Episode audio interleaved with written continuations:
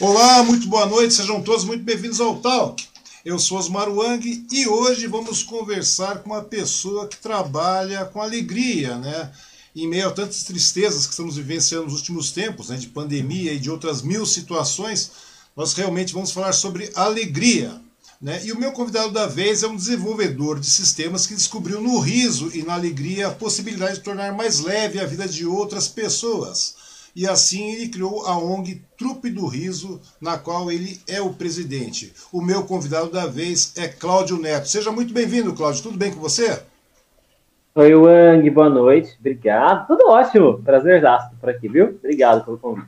Opa, o prazer é todo meu. De verdade mesmo, eu muito obrigado pela sua participação, pela sua disponibilidade, pelo seu tempo de estar conversando com a gente aqui. Eu acho uma situação muito legal. Nossa, quando eu soube da questão da Trupe do Riso, eu falei, não, eu tenho que conversar com ele, né? Tenho que conversar com esse pessoal. Tanto que minha esposa foi, você estava arrecadando um bazar, né, para o trabalho da ONG e tal e tudo mais, para colaboração e manutenção da ONG. Eu falei, não, eu tenho que falar com esse rapaz, com o pessoal. Eu não sabia nem que era você. Eu falei, vou conversar, porque eu acho uma situação muito legal, muito válida, principalmente nesses períodos que estamos vivendo, né? Eu acho que é uma questão de humanidade, né? De realmente ser humano mesmo, cara. Eu acho que a gente precisa disso aí, nos dias de hoje, principalmente agora, né, Cláudio? A gente tenta. Pois é, mas que bom que você está aqui novamente, meu muito obrigado a todas as pessoas também que estão participando, né, que estão assistindo, irão assistir esse bate-papo aqui, e também eu gostaria de agradecer a todos, né, as pessoas que estarem participando, pedir para que se inscrevam no canal aí, né, curtam, ativem o sininho, deixem seu joinha, seu comentário, né, compartilhe esse vídeo com os amigos, isso aí acaba fortalecendo o nosso trabalho, né, dá aquela moral para que a gente continue trazendo mais pessoas que merecem e devem ser conhecidos e reconhecidos, assim como o Cláudio, tá bom? E se inscrever é bastante rápido, né? É fácil, é prático, é indolor, a gente não vai ficar rico com isso, mas dá aquela motivação, né? Você também trabalha com isso, você sabe disso, né, Cláudio? A grande verdade é essa aí. Com certeza. Né? E é de graça, né? Poucas coisas hoje em dia são de graça. Se inscrever no canal é de graça. Se inscrever no canal é de graça, ou seja, é bastante legal e você acaba colaborando e dá aquela motivação. E agradecer também aos patrocinadores aqui, né? O Bazar da Cia, o Restaurante Vale aqui em Suzano. E dizer que se você quiser e puder colaborar com o Talk, né, a nossa chave Pix está aí embaixo, vai ser um grande prazer ter você como apoiador, porque isso também, além de motivar, é claro, dá oportunidade para que a gente traga mais pessoas, melhore a nossa qualidade de transmissão e também se envolva em mais projetos, né, projetos maiores, aí, que eu acho que é muito importante nesse momento, né. Mas, começando o nosso bate-papo aí, Cláudio. Cláudio, você é da onde, meu querido? Eu estou em Mogi das Cruzes mesmo. Eu nasci ali no antigo Mãe Pobre. Também, coincidência, cara. Eu acho que praticamente qualquer pessoa que a gente encontrar ali que tem mais de 30 anos deve ter nascido no Mãe Pobre, né? É muito difícil encontrar alguém que não nasceu ali. Verdade, verdade. Lá na Mãe Pobre, né? A famosa Mãe Pobre. Agora virou um hospital particular, né? A grande verdade é essa. Mas virou. Esqueci o nome de lá agora. Acho que Mojidor, não é isso? Mojidor? Mojidor. Então, e naquela época também. Mas e aí, cara? Daí você nasceu em Mogi e tal, você é mogiano também de nascença, aquela coisa toda. E você é um cara bastante jovem, né, Cláudio? Você é um cara bastante jovem. Qual que é a sua idade? Nem tanto. Eu tô com 36 anos. Eu acho que eu mais durmo no formal mesmo, mas já tô com 36 já. Não, você tá bem jovem, cara. Também é casado, com filhos, né? Tudo mais. Tenho duas meninas, sou casado. Pô, muito legal, cara. E me conta uma coisa, como é que surgiu a ideia da Trupe? Porque você é um desenvolvedor de sistemas, você trabalha com sistemas, né? Wang, é uma história longa, eu vou tentar resumi-la. Mas, assim, minha esposa, ela já vinha desse meio artístico desde a adolescência dela, ela tinha pra trabalhar com teatro. Quando a gente se conheceu, ela tinha um grupo de teatro na igreja, eu comecei a fazer parte do grupo dela e comecei aos pouquinhos me interessar ali pelo teatro. Existiu em 2013 uma oportunidade da gente pegar parte do elenco do grupo de teatro e transformar num grupo de palhaços. Aí já era mais montado para montar peças de teatro com o nariz de palhaço ou com um cunho mais evangelístico. Sim. Mas assim, a gente nem tinha muita noção, sabe, da figura, do que o palhaço significava, da importância do palhaço, do que era ser palhaço, a gente não tinha muita noção disso. Só que aos pouquinhos, né, a gente foi começando a receber alguns convites diferenciados, em vez de estar só se apresentando dentro de uma igreja, a gente começou a fazer alguns eventos sociais, então A gente foi conhecendo algumas pessoas, fazia um evento na rua, fechava a rua, distribuía cachorro-quente, alugava uma pool e convidava a gente para fazer uma apresentação. Sim. E uma convite aqui, um convite ali. E a gente começou a perceber que o palhaço impactava muito, sabe, a vida das pessoas. De forma muito grande, né, a vida das crianças, mas na vida de adultos também. A gente começou a ter algumas experiências, sabe, que algumas pessoas vinham, conversavam com a gente, desabafavam com a gente, se abriam de verdade. E a gente percebeu e falou, caramba, sabe, a gente tá aqui com o nariz de palhaço, com tudo, uma roupa colorida, e as pessoas vêm, conversam. A gente teve experiência de, sabe, de algumas pessoas virem pra gente chorar, conversar com a gente na rua, assim. Pois é, parece que vira um psicólogo, né? Acho que vira. E a gente falou, bom, trabalho é bacana, acho que a gente precisa começar a aprender mais sobre isso e fazer a coisa direito. Então a gente começou a estudar, entender, a se aprimorar, começou a entender, sabe, tanto a linguagem do palhaço e a linguagem do palhaço nesse âmbito social, seja dentro de um hospital, onde nós acabamos indo parar algum tempo depois, mas seja na rua, e a gente começou a entender tudo isso, sabe? Tudo é muito bonito, sabe? Todo mundo quer sair ajudando as pessoas, todo mundo fala assim, nossa, olha o coitadinho ali na rua, tal, vou lá levar um sopão para ele.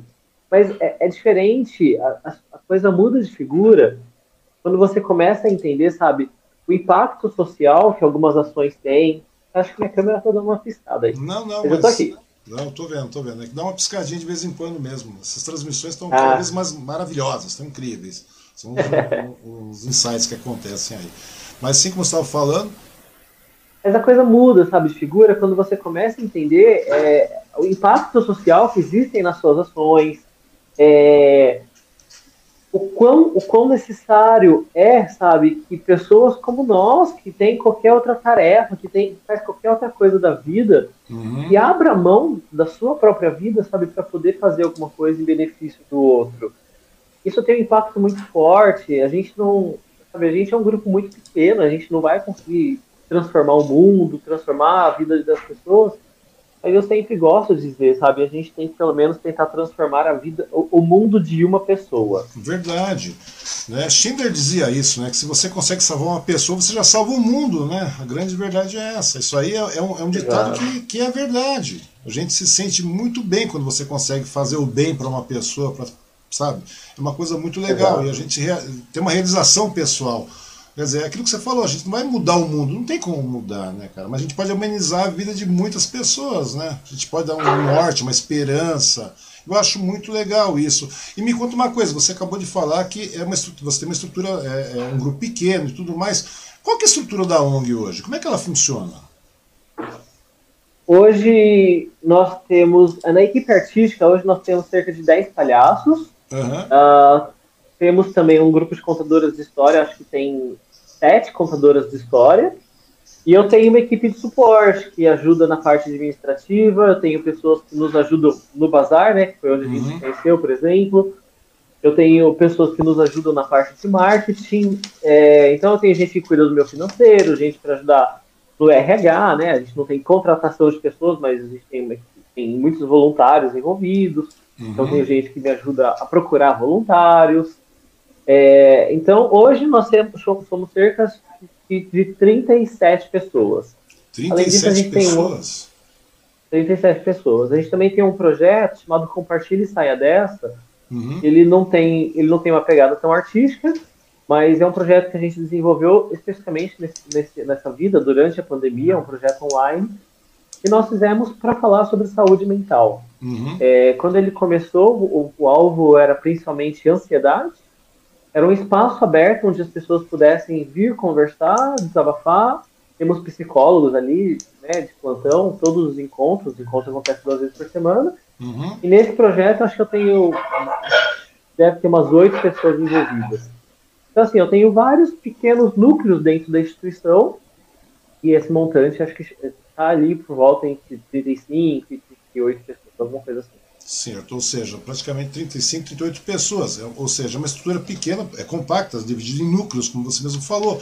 E me conta uma coisa, uma boa parte desse pessoal, a totalidade desse pessoal é voluntário também, são voluntários. 100% voluntários. 100% voluntários, né? Perfeito. Pois é, mas mesmo assim a ONG também tem custos, né, de traslado, de manutenção, de N coisas que são necessárias, porque o trabalho pode ser voluntário, mas também existem algumas despesas, algumas necessidades, né. Me conta uma coisa, como é que a ONG, como é que ela se mantém, diria assim, né? Vocês têm apoio da iniciativa privada, de órgãos públicos, como é que é a manutenção dessa ONG? Porque é uma pessoa jurídica, não temos, né? É uma pessoa jurídica, a gente tem alguns impostos, pago. Sim, claro. No começo desse ano, por exemplo, a gente foi participar de um edital e aí precisava pegar algumas certidões, a gente descobriu que tinha um monte de dívida, a gente teve que gastar acho que R$1.400 para quitar débitos que ficaram para trás e tal, foi alguma besteirinha que ficou para trás, mas isso acumulou e tal. Aí você olha, né, R$1.400 para uma empresa pode até não ser muito, mas para uma empresa onde não tem faturamento, R$1.400, você acaba comprometendo, sabe, todo um caixinha que a gente tem para poder investir em algumas coisas. Pois é, daí acaba comprometendo, inclusive a vida pessoal, né, cara, a sua saúde financeira.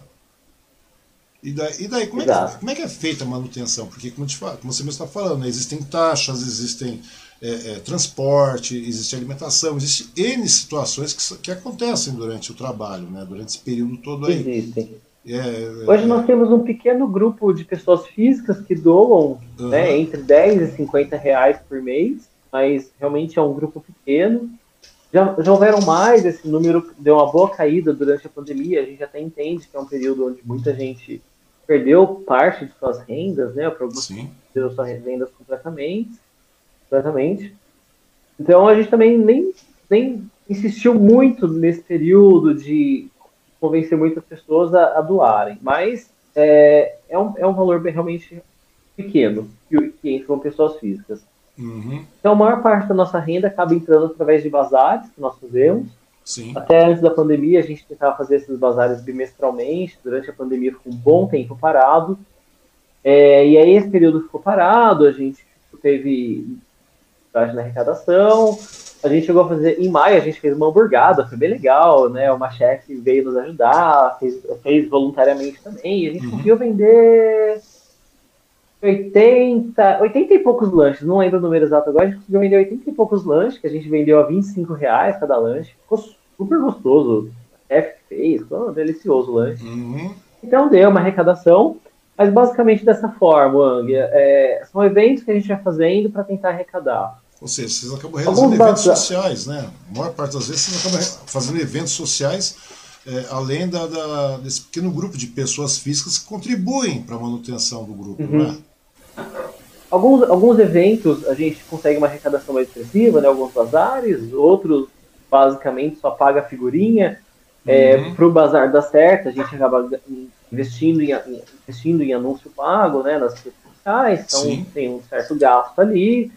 E alguns bazares vendem bem pouco, né? A gente fica muito à mercê das pessoas virem, das pessoas comprarem. Então, a gente faz esses bazares bem de pechincha mesmo, tá? Vendendo tudo a R$2, 5, algumas poucas peças a R$10, mas a gente tenta fazer alguma coisa ali para estar entrando dinheiro. Hoje a gente não tem nenhum incentivo de empresas privadas ainda. Gostaríamos de ter esse apoio. Tem sido um desafio, tem sido uma meta aí, a gente tentar conquistar isso, mas ainda não temos.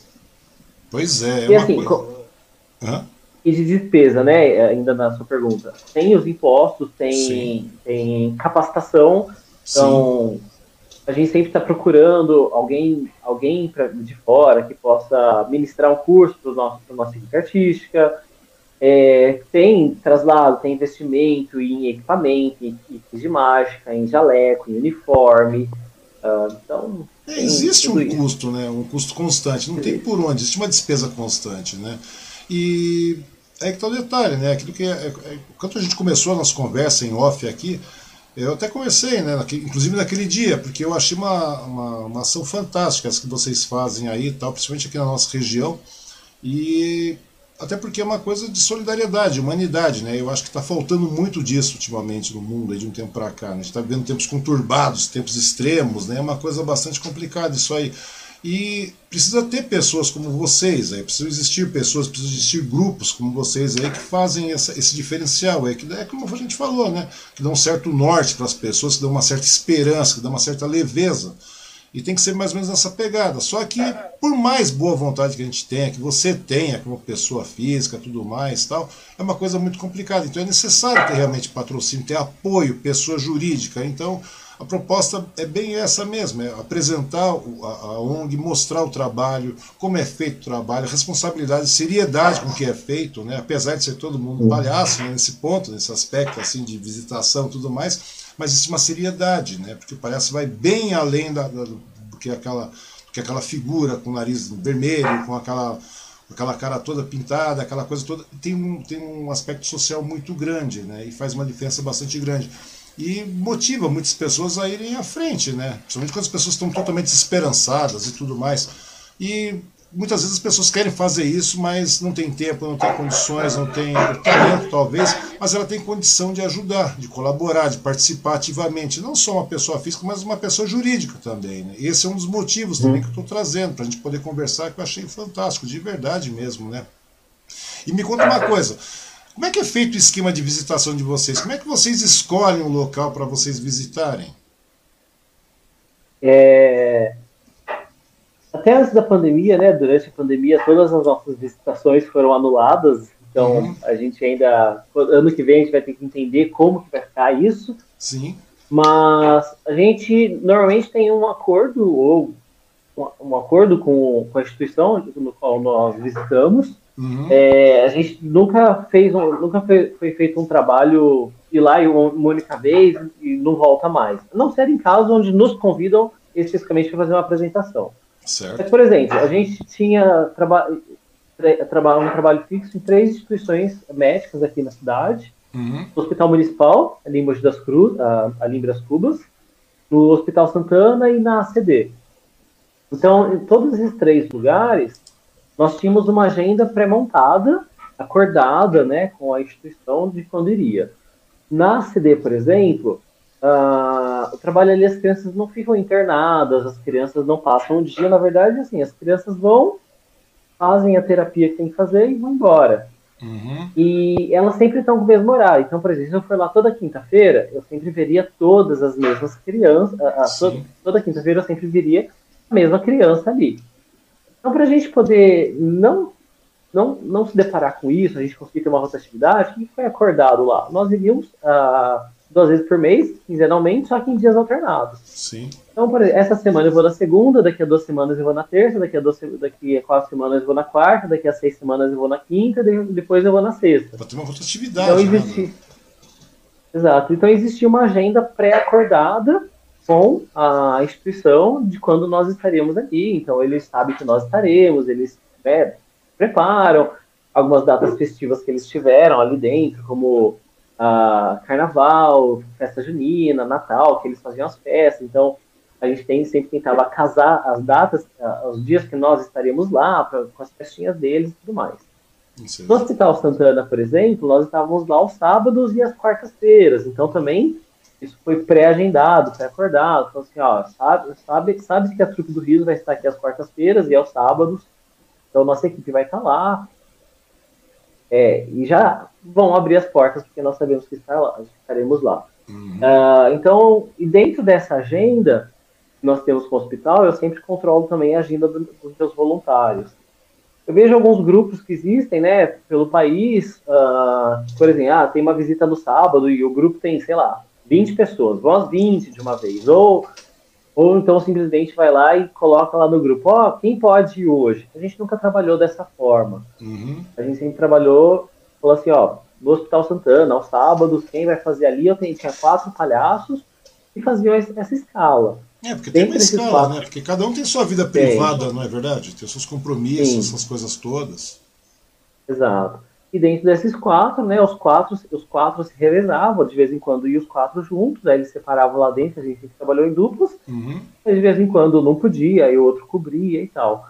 Mas aí eu tinha uma outra equipe que estaria em outro lugar, outra equipe que estaria em outro lugar. Uhum. Então a gente sempre organizou dessa forma para que pudesse, né, garantir o atendimento à instituição, e eu consegui trabalhar com meus voluntários dentro da agenda, dentro do que era possível para eles. Pô, muito legal. E vocês atuam exclusivamente em Mogi, aqui região próxima, ou vocês fazem visitas também a outros municípios mais distantes, Cláudio? O primeiro hospital que eu visitei foi o IPQ, do Instituto Psiquiátrico, do Hospital das Clínicas em São Paulo, mas foi realmente como convidado de um outro grupo que existia, e a gente conheceu, né, como se eu tivesse algum certo relacionamento com eles, eles nos chamaram para ir lá. Foi em 2016, se eu não me engano, e foi lá que nós fizemos as primeiras experiências dentro do hospital, a gente começou a conhecer esse universo, e a partir dali começamos a estudar a respeito. Quando a gente começou um trabalho nosso, realmente, com a Trupe do Riso, sempre foram nos hospitais aqui de Mogi das Cruzes mesmo. Sempre por aqui. E nesse caso, me conta um detalhe também, que é bem interessante. No início, né, no caso, quando vocês iniciaram a trupe e tudo mais, existiu resistência por parte dos hospitais, alguma coisa assim? Ou dos próprios pacientes, talvez?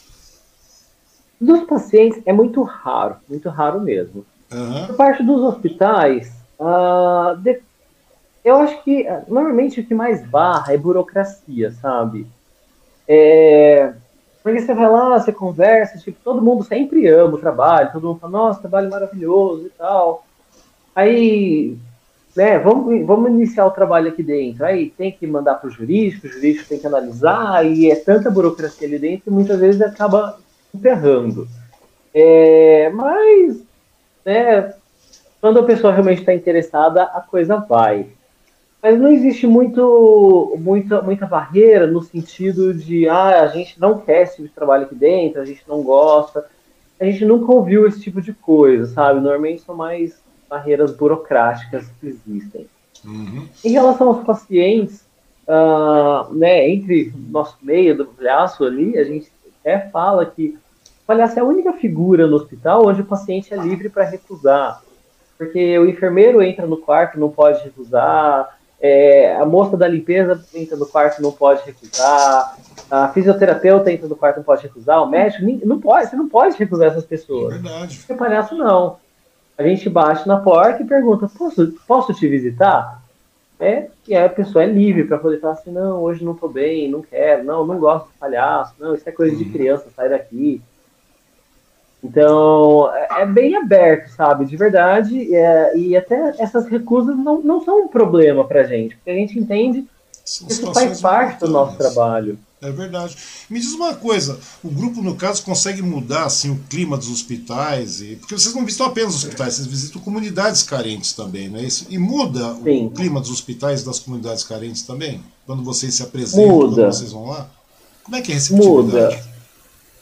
Muda. Muda bastante.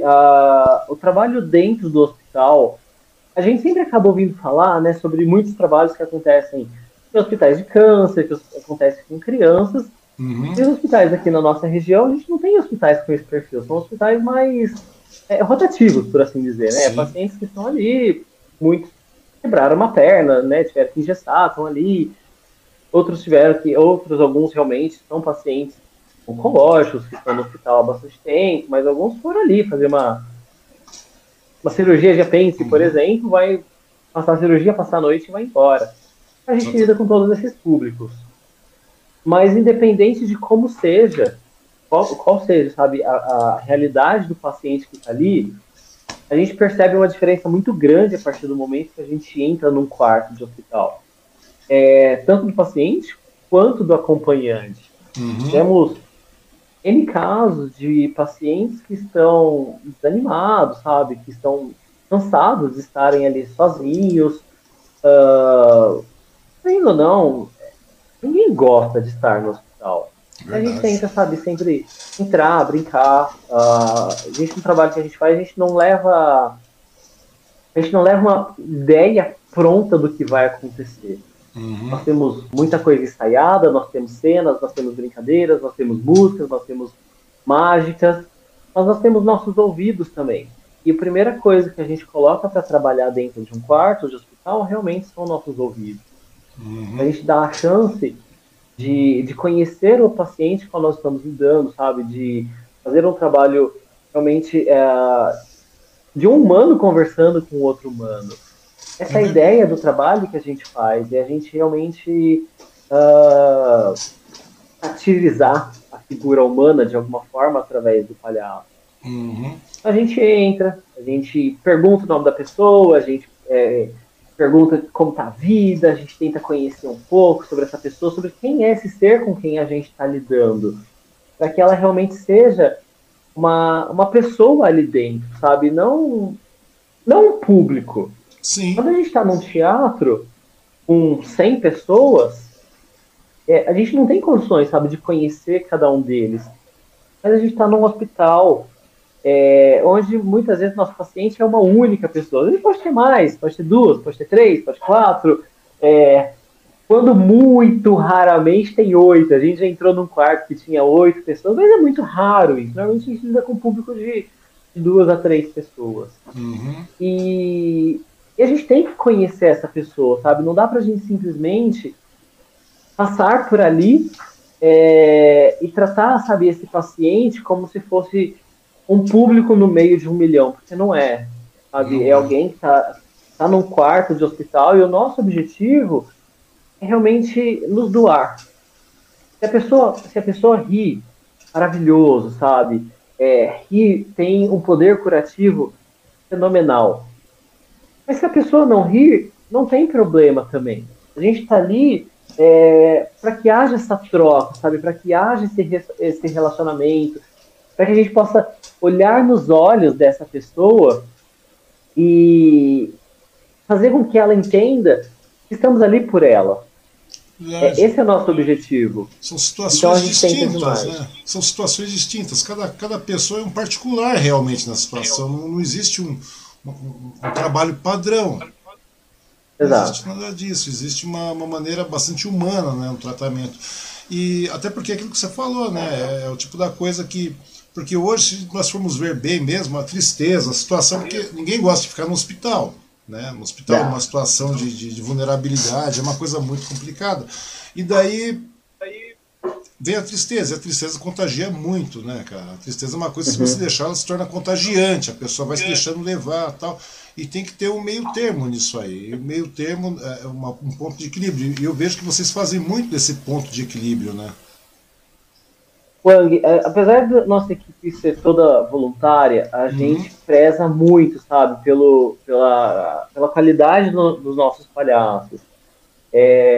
Tanto que quando eu treino cada um dos meus voluntários, eu não os treino para serem palhaços de hospitais, eu os treino para serem palhaços que estão nesse momento atuando no hospital. Sim. Então, a gente cuida muito, sabe, da parte física dos nossos palhaços, dos nossos voluntários, mas a gente cuida muito do psicológico de cada um deles também. A gente tenta se preocupar demais com isso.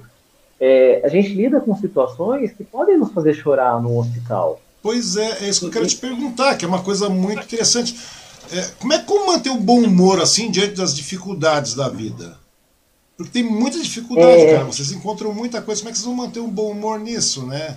Porque é importante você manter o bom humor nessas situações. E como manter? Quanto mais você faz, mais fácil fica, lógico. Mas isso não te isenta de sofrer, ou pelo menos de sentir, né, a dor do que o paciente está sentindo daquele momento. A gente sempre está em dupla e a gente sempre tenta conversar com os nossos voluntários, né, gente? Não chore jamais na frente do paciente. Não aguentou? Pede licença, fala que vai soltar um pum lá fora, né? É uma dupla, um segura a barra do outro, a gente sempre tenta fazer alguma coisa nesse sentido. Já houveram situações onde isso teve que acontecer? Já houveram situações onde isso teve que acontecer. Principalmente, por exemplo, minha esposa em 2018 teve um câncer no intestino. E ela ficou dentro do hospital durante um bom tempo internada. O primeiro hospital que ela fez uma cirurgia foi em Osasco. Uhum. Entrou um grupo, uma dupla tocando violão, cantou para ela, sabe? Foi maravilhoso. Ela faz esse trabalho. E ela pôde sentir na pele esse retorno. A segunda cirurgia que ela fez, aqui em Mogi mesmo, no próprio Hospital Santana, uhum. Nossa própria equipe foi lá visitá-la. Foi bem legal isso. Mas ela estar nessa posição no hospital a tornou bem mais sensível para algumas coisas. Então, para ela, muitas vezes, saber ver algumas coisas, fez ela ficar mais impactada, e ela simplesmente, né, me deixava. E eu sabia o que estava acontecendo.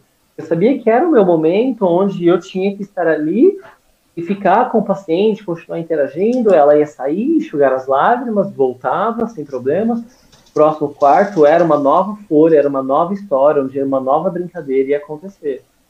Mas a gente está sujeito a isso. Minha esposa está nisso comigo desde o começo.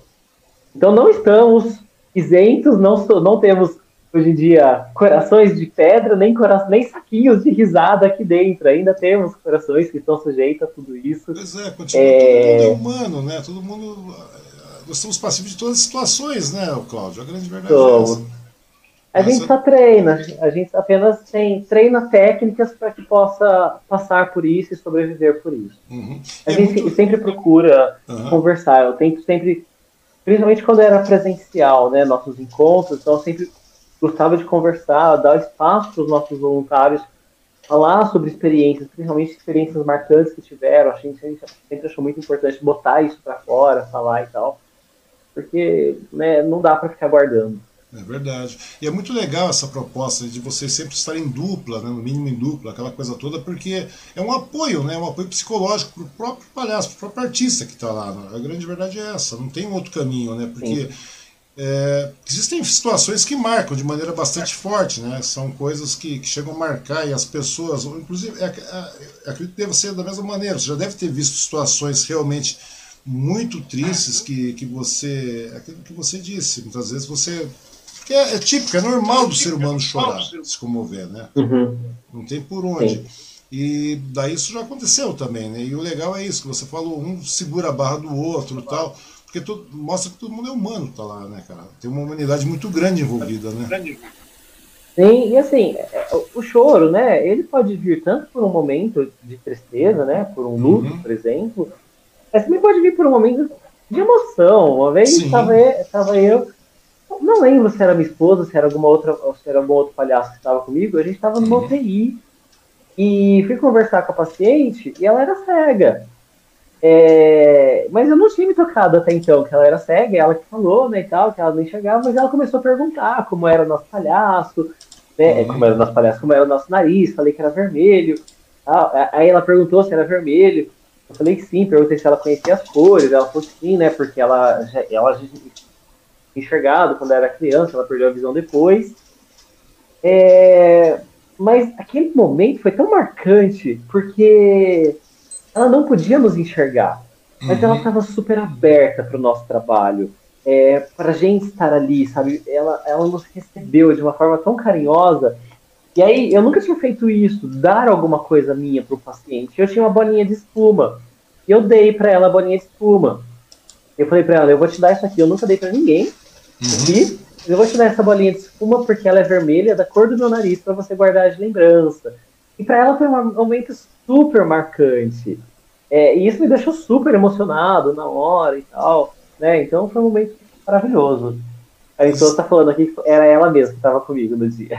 Pô, mas é muito bom isso, é uma coisa... Para você, que coisa interessante, né? Muitas coisas que passam batidos se tornam marcantes realmente, né? Para a pessoa, mas isso é uma coisa simples, mínima, tal... Não é, para a pessoa que está numa determinada situação, é uma coisa extremamente marcante. E assim como foi para você também, né? Uhum. E me conta um outro detalhe. Nesse período todo, porque a Trupe existe desde 2018, é isso? Como uma instituição mesmo, desde 2018. Como 2018, realmente, desde 2018 como uma instituição. E nesse período todo, né, na prévia, antes da como instituição, né, Como é que você... Me conta uma coisa, você já teve algum episódio inusitado realmente assim? Porque não é só tristezas, tem muitos motivos de risos também, né? Você já passou por uma situação de rir muito? De realmente rir de verdade mesmo? Eu rir? Você rir muito. Ou fazer mesmo. Alguém rir? Não, você fazer alguém rir, se contagiado de rir mesmo, alguma coisa realmente inusitada, que você nunca imaginava que ia acontecer. Porque eu fico imaginando que você deve passar por, sei lá, 3 mil situações diferentes, porque cada situação olha, é uma coisa nova, cara. Eu acho que eu mesmo rir assim, não, mas principalmente no começo, antes da gente ter uma instituição, basicamente o trabalho era eu, minha esposa, né, a Geléia e a Gabriela, que era a Rosinha. Sim. E a Rosinha é uma pessoa que começa a rir, que a Gabriela é uma pessoa que começa a rir e não para. Então, com ela, nós já tivemos situações assim, da gente lidar com alguma coisa e ela ri bastante. E tem que sair realmente... Né? Aquele acesso de riso, né? Exato. Ela, isso é dela, ela tem isso muito comumente, né? A gente é bastante amigo, está sempre junto até hoje. Então, ela sempre tem isso. Eu acho que com ela, nós já passamos por situações assim. Mas eu mesmo, eu ri, não. Você se controla, né, cara? E um detalhe também, uma coisa muito interessante que você começou a falar com relação ao treinamento. Tudo isso também é questão de treinamento, né? E existem muitas pessoas que querem ser palhaço, achar legal, achar bonito, achar uma coisa humana e tudo mais e tal. Mas não é assim também, não é bem assim. Existe aquele lado de realmente querer, mas nem sempre querer é poder, né? Me conta uma coisa, quais são os requisitos necessários para uma pessoa se tornar um palhaço, assim, da Trupe do Riso? Wang, eu sou uma pessoa que eu não acredito muito em dom. Eu ouço muita gente falar para mim, eu tenho dom para fazer isso, né? Eu tenho dom para ser palhaço. Eu não acredito muito que ser, lógico, né? Os dons existem, não tô querendo dizer que não. Mas eu não acredito que sejam os dons que te levam longe, tá? Para ser bem sincero. Eu acho que o que te faz ir longe e fazer um trabalho bem feito é suor, não é dom. E eu digo isso por mim mesmo. Eu não sou uma pessoa que veio do meio artístico, né? Eu não tenho artistas na minha família. Eu nunca, quando mais jovem, nunca me interessei por isso, sabe? Não sou uma pessoa que pesquisava, que já fazia. Eu simplesmente, quando nesse meio de trajetória, sabe, tudo que eu contei, chegou um momento na minha vida e eu falei, cara, não dá mais para viver sem isso. Nesse momento, eu falei, eu preciso estudar mais, eu preciso aprender sobre isso. E ouvi muitas broncas de professores na minha vida sobre um monte de coisa errada que eu fazia. Sempre fui uma pessoa mais cabeça dura e muitas vezes eu tinha dificuldade em colocar em prática aquilo que meus professores estavam dizendo, mas fui uma pessoa que não desistiu. E eu acho que hoje, sabe, quando alguém vem para mim querendo ser voluntário da Trupe do Riso, eu acho que essa é a coisa mais importante, estar disposto, estar disposta a ir em frente, independente de qualquer coisa. Wang, dificuldade todo mundo tem, sabe? Lógico, algumas dificuldades realmente vão te impedir de fazer o trabalho. Mas eu não tenho tempo sobrando, sabe? Eu não tenho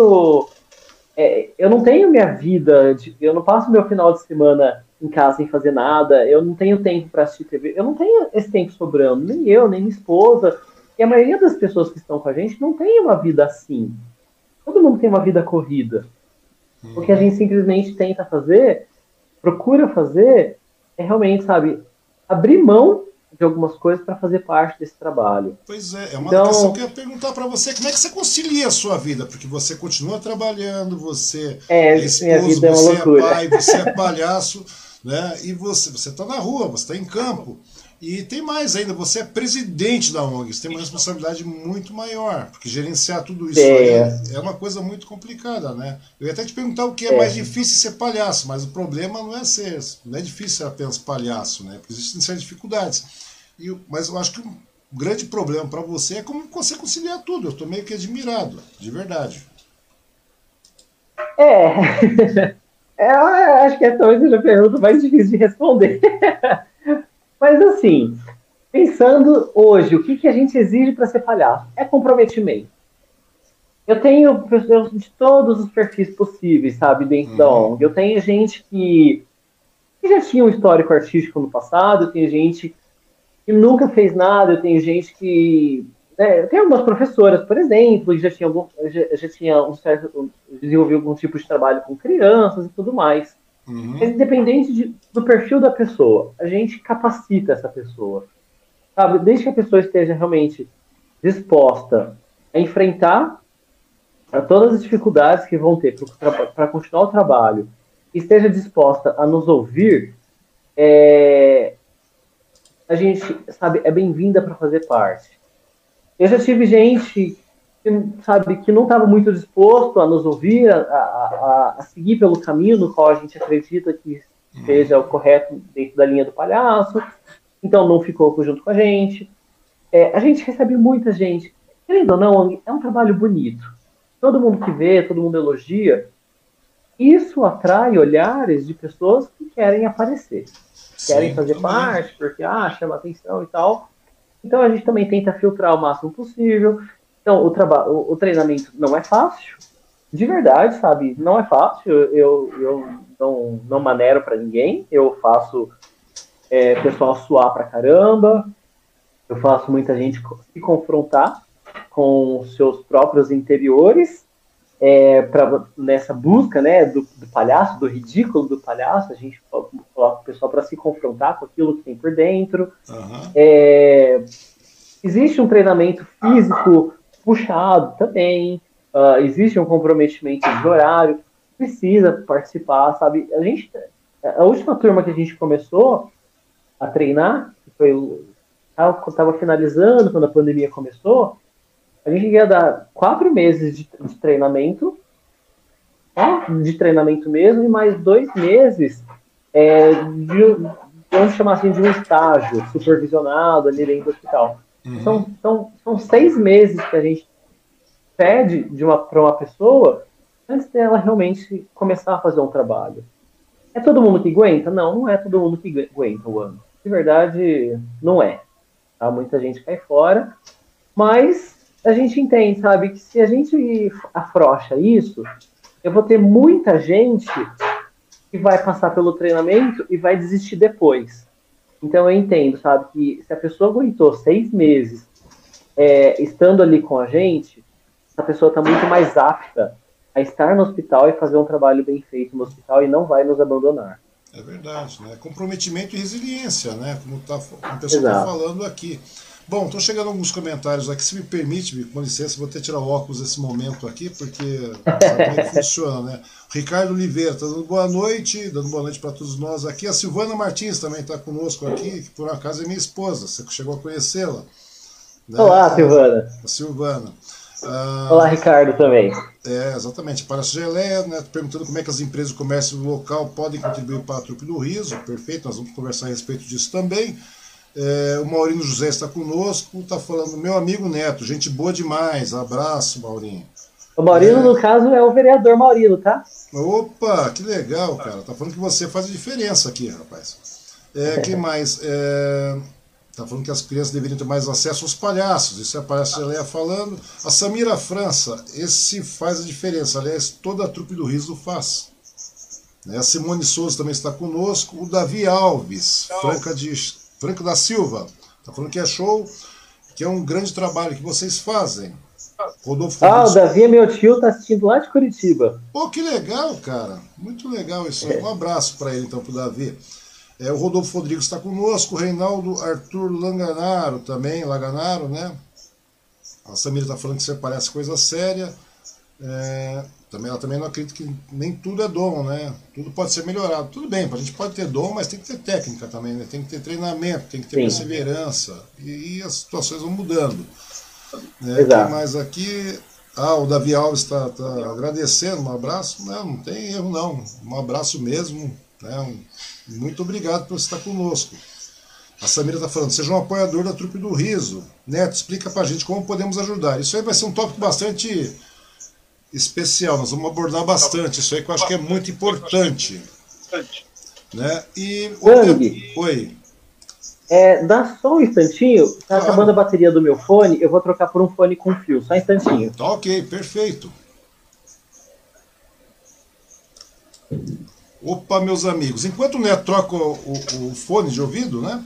Agradecer a participação de todos vocês, pedir para que vocês se inscrevam aí no nosso canal, né? Que vocês deem o seu joinha, vão lá, ativem as notificações, compartilhem o vídeo com os amigos, eu acho que é muito legal, né? São situações assim que merecem ser conhecidas e reconhecidas, e o Neto é uma dessas pessoas, né? Faz um trabalho muito legal e merece ter o reconhecimento. Eu acho que estamos vivendo momentos muito complicados, muito difíceis aí, e quando encontramos situações como a do Neto, assim, eu acho que são muito válidas a gente colocar para frente, fazer com que o negócio ande, tá? E ter a participação de vocês sempre é muito boa. Neto, voltou? Voltei, tô aqui. Agora com fio, tô preso. Agora com fio. Na realidade, eu gosto muito dessa história. Eu reclamo muito de fio, mas não tem jeito, cara. O fio é a melhor lógica que tem, cara. Funciona muito melhor. Aqui mesmo, tem vários micros aqui, tudo cabeado. O pessoal fala, pô, mas tem Wi-Fi e tal, não sei o que, tem wireless. Eu falei, não dá, o negócio funciona. Chega na hora H, dá pau. A grande verdade é essa aí, sempre dá pau, cara. Ou seja, tudo que a gente puder amarrar, funciona melhor. Ô Neto, você certamente já mudou, né, e continua mudando a vida de muitas crianças, muitas pessoas com o seu trabalho de palhaço, né? E aí vem a questão, elas de alguma forma, essas pessoas já mudaram a sua vida, a sua percepção de vida? Eu ia deixar até para contar isso, a gente vai passar, acho que tem algumas fotos que a gente separou. Sim, eu separei, vamos passar. Mas mudou, Wang. Quando você começa a se envolver nesse meio artístico, eu acho que a arte tem uma capacidade muito grande, sabe, de transformar a vida das pessoas. Uhum. No sentido de você ser uma pessoa mais aberta a ouvir as pessoas e mais disposta a entender as diferenças de histórias que existem entre todo mundo. Todos nós temos uma verdade na nossa vida. Todos nós temos uma história de vida que nos fez chegar até aqui. Para alguns, o calo apertou mais para a esquerda, outros mais para a direita, outros o calo não apertou tanto assim, outros, uhum, sabe, o calo apertou tanto que a pessoa é uma pessoa, sabe, realmente amargurada, sofrida, ansiosa. Eu acho que esse trabalho do palhaço nos ajuda, me ajudou, né? Deixa eu puxar para mim mesmo, na primeira pessoa, sabe? Me ajudou a ser uma pessoa mais capacitada a ouvir. Ouvir de verdade as outras pessoas.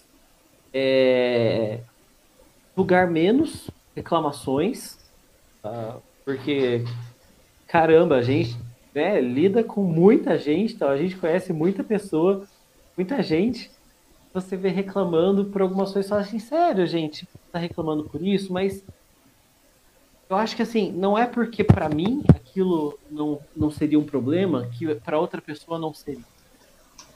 Eu acho que tudo isso me ensinou, eu aprendi, sabe, a observar através do trabalho do palhaço. Mas eu acho que principalmente a olhar para o mundo e para as diferenças do mundo de uma forma menos discriminatória ou menos julgativa. Uhum. Assim. Tem uma foto que você vai passar? Vou passar. Inclusive vou passar agora, um momentinho. Opa! Tem uma que eu tô numa aldeia indígena. Tá? Eu tô junto com um pajé. Essa foto, essa história, foi uma história que marcou muito a minha vida. Como você comentou no começo, eu sou desenvolvedor. Isso. Eu sou desenvolvedor de sistemas e eu trabalho com um sistema que ele é feito para grandes empresas. Uhum.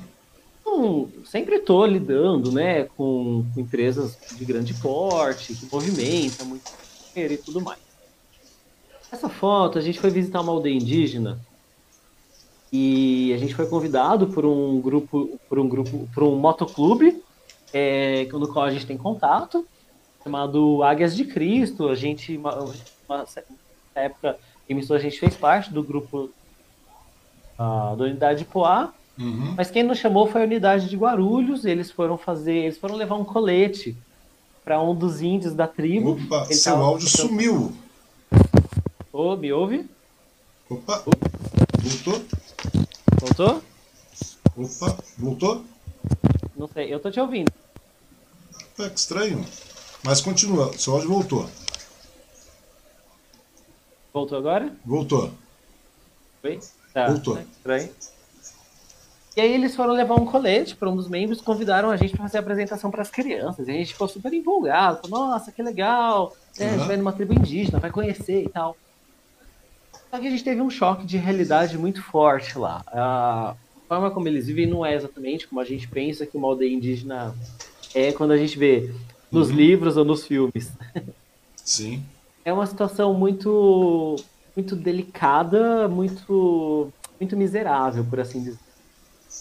É, e a gente ficou muito chocado, sabe, com o que vimos lá dentro. A gente já tinha feito trabalho em diversas favelas e comunidades por aí. Nunca tinha tido um choque de realidade tão grande quanto tivemos ali. É, e saímos de lá, eu saí de lá, sabe, muito impactado, sabe, pensando demais em tudo isso. Como era a vida deles. E na mesma semana, eu fui visitar um cliente numa empresa que fica ali na Avenida Paulista, uhum. uma corretora de seguros, tipo, tal, envolve ali, gira bilhões de reais por Sim. ano. E tinha uma caixa de doação de agasalhos ali dentro. E eu olhei pra caixa, eu já tinha passado ali, acho que antes, ou 2 semanas antes, e eu olhei pra dentro da caixa, tinha uma única peça. Única peça ali dentro da caixa. E ali, sabe, aquilo me chamou, me marcou a vida. Eu tinha, sabe, 2 dias antes, num domingo, eu tava dentro de um lugar com pessoas, sabe, que sobreviviam, de verdade, sabe, sobreviviam. O motoclube levou lanche para as crianças comerem e as crianças comiam, sabe, aquele hot dog, como se fosse uma novidade na vida delas. Tivessem comendo aquele hot dog agora e estavam pedindo mais, e comiam, e iam lá e pediam outro de uma forma. E dentro de uma empresa, sabe, que girava milhões de reais, não tinham pessoas capazes de doar uma peça de roupa em bom estado, sabe, para quem precisava. E isso marca, sabe? Porque você vê, sabe, gente, como a coisa tá desequilibrada, como a coisa tá fora de eixo. Mas, ao mesmo tempo, eu tinha 2 escolhas. Ou aprender a viver com isso, na verdade, aprender a me comunicar, sabe? Tanto com quem tá aqui embaixo, quanto com quem tá aqui em cima, ou pirar, sabe? Ou realmente surtar com essa situação e fazer, sabe, qualquer outra coisa em relação a isso. A gente precisa aprender a lidar com isso. A gente precisa aprender a entender, sabe, por que dentro de uma empresa, sabe, que movimenta tudo isso de dinheiro, ninguém tá doando, sabe? Qual que é a história dessas pessoas? Por que ninguém tá predisposto, sabe? Não é porque não tem, é porque não considera isso uma prioridade, sabe? Na hora de sair de casa, ir lá e abrir seu guarda-roupa, isso é prioridade. E por que não é uma prioridade na vida dessas pessoas? Eu não sei, eu não tenho a resposta para isso. É uma coisa muito complicada, são contrastes gritantes, né? Muitas vezes eu falo para as pessoas, porque é uma questão de realmente ter solidariedade, ser humano mesmo, ter uma humanidade a mais, porque dinheiro, tudo bem, é uma coisa importante que regra a nossa vida, regra a vida, regra a sociedade, mas dinheiro, tempo, espaço são coisas que não existem, né? O ser humano conseguiria sobreviver com tudo que nós temos hoje, tranquilamente, sem a questão do dinheiro, dessa ganância toda. É uma coisa muito absurda, né? Eu vejo aí pelo período da pandemia, o pessoal preocupado com pandemia, preocupado, vamos preocupar com a economia nesse meio tempo. Rapaz, nós estamos vivendo situações de calamidade. E essa discrepância, não só a questão da pandemia, mas esse tipo de coisa que você falou, realmente uma situação de calamidade. Você vê esses contrastes enormes, gritantes, não precisava ser assim, não precisa ser assim, né? É uma coisa muito complicada e eu vejo que começa a impactar, né? E a gente começa a aprender, aquilo que você falou, a gente começa a ter um outro olhar, né? Uma outra visão com isso. A gente se torna muito mais humano quando você é colocado em xeque com essas situações, né, cara? Eu fico imaginando a situação que você... Porque são mundos distintos, né? Um dia você está lá desenvolvendo um sistema para uma empresa que vai gerar milhares e milhões de reais, dólares, seja o que for, e no outro momento você está vendo pessoas que realmente estão apenas tentando sobreviver, que nunca viram, não têm condições, que nunca vão. Machuca, né? Eu penso dessa maneira, por isso que eu acho que é necessário ter esse choque de realidade, até para que a gente se torne mais humano, cara. Eu não sei se eu penso da maneira errada, mas eu penso da maneira. Eu acho que todo mundo merece ter oportunidade, todo mundo merece conhecer, todo mundo merece viver com qualidade, com dignidade, cara. Eu penso assim, sim, sabe? Um mínimo de dignidade, não é ostentar, não é isso. E a gente vê que as pessoas não se preocupam, as pessoas notam que isso não é prioridade, como você mesmo falou. Chega lá, tem uma caixa de doação de agasalho, de roupa, tudo mais, e você vê que uma única peça, e muitas vezes essa peça pode ser até um descarte, é uma coisa triste, né, de a gente ver. Sim, é triste, Wang, e é o que a gente falou, né, todo mundo, nossa, todo mundo, se você perguntar, tipo, todo mundo vai se achar solidário, todo mundo vai, sabe, se considerar solidário, mas no fim das contas, todo mundo está esperando que quem resolve esses problemas seja o outro, ou seja o governo, ou seja aquele que é mais rico, ou seja aquele que tem mais tempo, ou seja aquele que é mais novo, ou seja aquele que é mais velho. Não todo mundo, né? Graças a Deus não é todo mundo. Mas a gente tem uma parcela muito grande, sabe? De pessoas que não assumem para si. Delegam a responsabilidade. Delegam. É uma coisa muito triste, né? Eu não sei, é aquilo que você havia dito, eu acho que vocês têm muita experiência, né, com relação, e essa foto, pelo que você me falou, ela marcou bastante mesmo, foi uma das situações mais contrastantes que você viu, né, cara?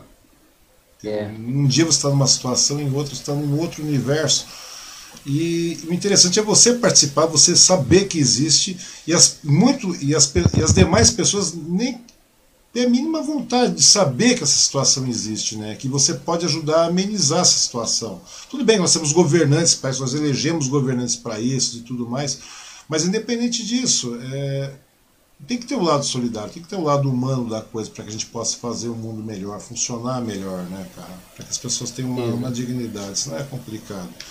Bom, deixa eu passar mais uma outra aqui. Opa! Aqui. Legal, essa aqui, a foto do lado esquerdo, né? A gente está numa recepção, está na recepção do Hospital Santana. Isso aqui foi uma programação que a gente fez de Natal, acho que em 2019, se eu não me engano. E esse palhaço aqui de cartola, hoje ele ainda faz parte do grupo, mas mais como irmão rosa, né? Por toda a história que a gente tem junto, porque ele está morando em outro país. Sim. E ele é músico, né? Ele canta pra caramba. E a gente fez um coralzinho. Foi maravilhoso.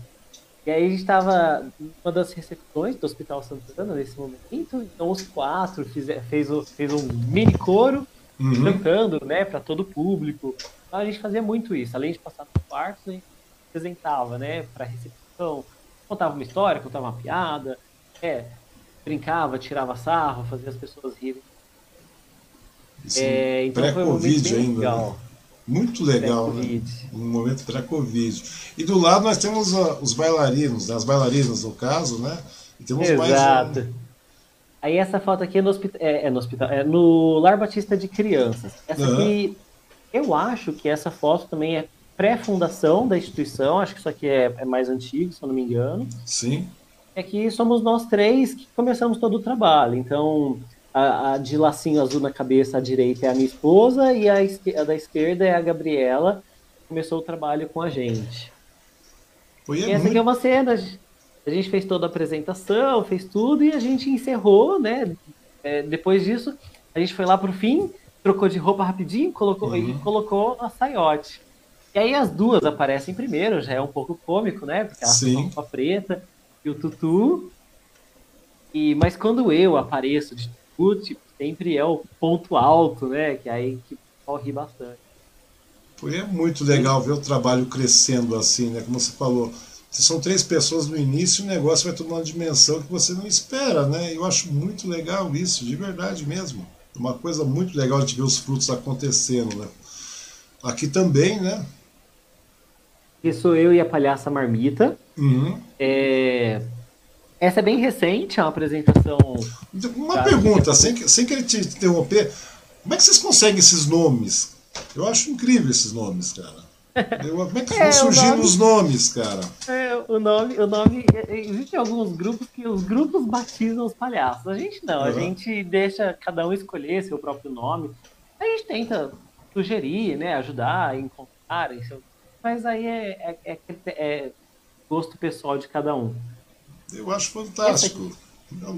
Essa aqui é uma apresentação, Marmita. E ela ama, né? Que daí ela se apresenta, ela fala assim, eu sou Marmita, mas não sou qualquer Marmita, eu sou um combo. Eu canto, danço, desfile, entendo de moda e faço tudo mais. E essa apresentação aqui é bem recente, ela já é... Né, eu não vou dizer pós-pandemia, porque a pandemia não acabou, sim, mas ela já é desse momento mais flexível da pandemia. Ela aconteceu... Nossa, esqueci o nome do bairro aqui, Mogi. Jardim Planalto. Acho que é Jardim Planalto. Ai, minha gata empurrando aqui. Uhum. Aconteceu ali no Jardim Planalto, numa instituição, muito bacana o trabalho deles, que começou com uma pessoa do bairro, resolveu dar aula de reforço para algumas crianças no quintal da casa... um rapaz começou no quintal da casa dele, então tinha 3 crianças ali do bairro. Ele começou a dar aula de reforço por conta da pandemia, né? Uhum. Ele dava aula de reforço, acho que de português e matemática, se eu não me engano. E aí ficaram sabendo, e foram mais 2 crianças, né? Das 3 viraram 5. Daqui a pouco das 5 viraram 10, das 10 viraram 20. E aí ele teve que ir procurando espaços maiores, né? E aí tinha um galpão parado, que alguém tinha uma instituição. Deu para eles. Uhum. E hoje eles dão aula todos os dias de reforço para 90 crianças. Fica de 45 de manhã e 45 à tarde. Trabalho 100% voluntário ali também acontecendo, sabe? Uma estrutura totalmente improvisada, com salão, que eles foram ganhando as coisas e foram montando, mas estão ali, sabe? A perseverança, né? Trabalhando com resiliência, eu acho fantástico isso. Para você ver, né? Nem tudo é dinheiro, né, cara? Nem tudo é dinheiro. As pessoas se pautam demais por dinheiro e não é isso. O dinheiro, tudo bem, é necessário, mas a boa vontade ela é primordial, né, cara? A boa vontade, eu acho que é bem por aí, cara. Tu começa com boa vontade e o negócio começa a andar. Aqui você também, não é isso? Deixa eu só voltar um pouquinho naquela foto ali. Sim, um momento. Aí... Opa! Conversando, né, com uma das fundadoras da instituição, e ela falou para mim, sabe, esse lugar hoje aqui para mim me dá vida. Eu vivo nesse bairro aqui 30, 35, muito tempo, sei lá, uns mais de 30 anos ela vivia nesse bairro. Sim. Então, sabe, minha vida inteira eu via os moleques aqui do bairro, ali na praça, começando a entrar para o mundo das drogas. Eu tô cansada de ver mães correndo aqui na minha porta desesperado porque seus filhos estão com uma overdose no banheiro. Tô cansada de ver meninas de 12, 13, 14 anos ficando grávidas. Ela falou, sabe, então eu tenho esperança que esse aqui seja uma transformação de vida dessas crianças. Tá lá fazendo esse trabalho voluntário. E aí, nesse dia, eles fizeram uma hamburgada para as crianças, fizeram um lanche, bolo para todas as crianças, e aí nos convidaram para ir lá fazer a apresentação, e aí fizemos, né? Foi eu e a Marmita, a gente ainda foi super engraçado, porque aí a gente acabou a nossa parte, e aí a gente foi passar, né? A gente falou assim, agora é hora de comer, deixa liberar a criançada, e aí falaram pra gente, assim, o lanche não tá pronto, enrola aí. O que eu vou fazer nesse momento? Eu falei, alguém tem um violão? Aí surgiram pra mim com o violão. Wang, eu não toco nada, não toco violão, não sei fazer nada. Mas surgiram pra mim com o violão. E aí eu segurando o violão aqui, tocando qualquer coisa. De qualquer maneira, né? De qualquer maneira. Aí foi eu e a Marmita puxando Aí eu perguntei pra eles, o que eles gostam de ouvir? Aí alguém falou assim, ah, eles adoram, ficam loucos quando canta Robopão na Casa do João. E aí a gente foi chamando, chamava o nome de uma criança, assim, fulaninha Robopão na Casa do João. E aí toda a criançada brincando, se divertindo, sabe? Naquele momento, acumulado, cerca de 50 crianças ali no espaço, sabe? Terra batida, brincando, se divertindo, rindo pra caramba.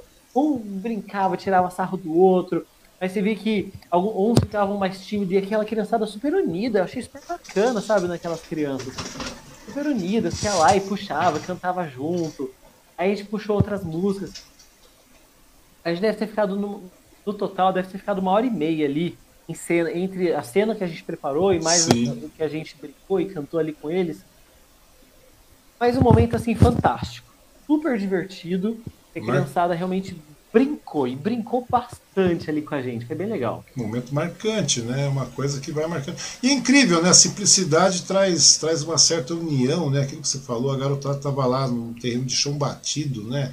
E é uma coisa que a gente vê que sei lá, eu acho diferente, cara, é muito mais tranquilo, porque hoje a gente vê um mundo tão capitalista, né, as crianças estão correndo, tão isso, aquilo, tanta tecnologia, tanta coisa, cara, e quando você vê essa garotada, uma simplicidade, cara, você vê que existe uma autenticidade, né, um amor, um interesse, cara, é isso que eu costumo falar muito, cara, por aí. Eu falo que essa garotada, o que falta para elas é acesso. Se elas tiverem acesso, o negócio vai longe. Não é ter acesso à educação, ter acesso à cultura. Tendo acesso a isso aí, a garotada vai. A leitura, a dinâmica, o lúdico, né? Tudo isso aí é uma coisa muito boa, cara. E as pessoas deixam passar isso, né? É um absurdo, cara. É um absurdo. Deixa eu voltar aqui. Essa parte é muito complicada. Deixa eu voltar agora aqui você de novo, né? Aqui tá aí minha esposa, palhaço Jé Cabral e palhaça Geléia.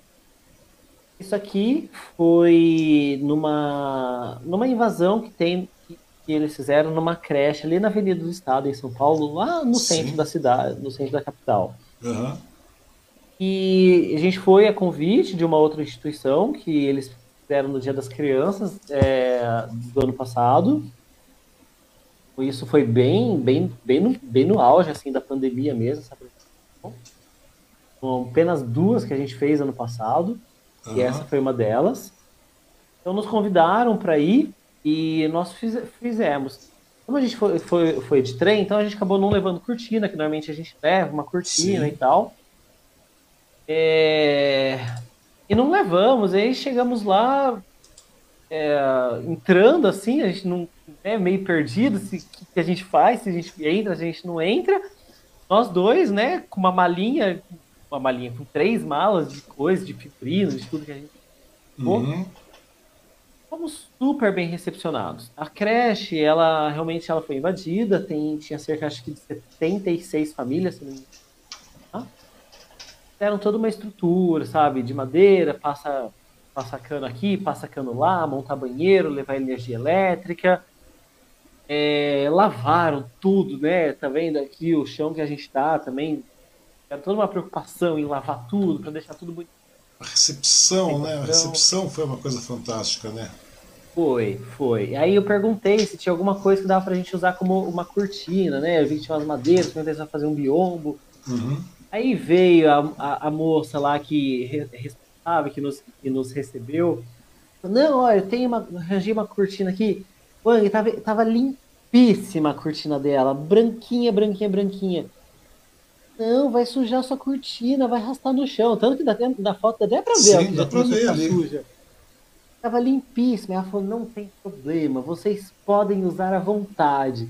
Ai, que coisa fofa, gente. Tipo, toda a simplicidade dela... Ela colocou, a gente puxou um cabo de ponta a ponta, assim, prendeu, subi numa escada, prendi, coloquei a cortina ali. E essa foi a nossa cortina de cena pra gente poder fazer as trocas, né? Sair um, voltar outro. Foi dessa forma. Criançada toda sentadinha na nossa frente, criançada tudo educada, sabe? Tudo bonitinha, toda criançada vê que tinham tomado banho, tava tudo arrumadinho. Público assim, tipo... muito educado, muito fofo. Vamos lá e fizemos toda a apresentação. vai me negar uma coisa, né? E aí, depois que a gente acabou, uma criança virou pra gente e falou assim, caramba, vocês são artistas de... Vocês deveriam... acho que vocês são artistas de Hollywood. Pois é, cara, são coisas que tocam, né, cara? São coisas que tocam. Por isso que eu vejo... É isso que acaba nos, sabe, penalizando. Você vê tanta... Sabe, tanta coisa boa, tanta criança, tantas pessoas, né? Tantos seres humanos aí que poderiam ter muita oportunidade, né, cara? Você vê que a essência é boa, o ser humano tem uma essência boa, cara. E a gente vê isso. Porque ali dava pra ver, sabe, que eram famílias que não tinham suas casas, sabe, que não tem uma estrutura, mas eram famílias de verdade, sabe? A gente via...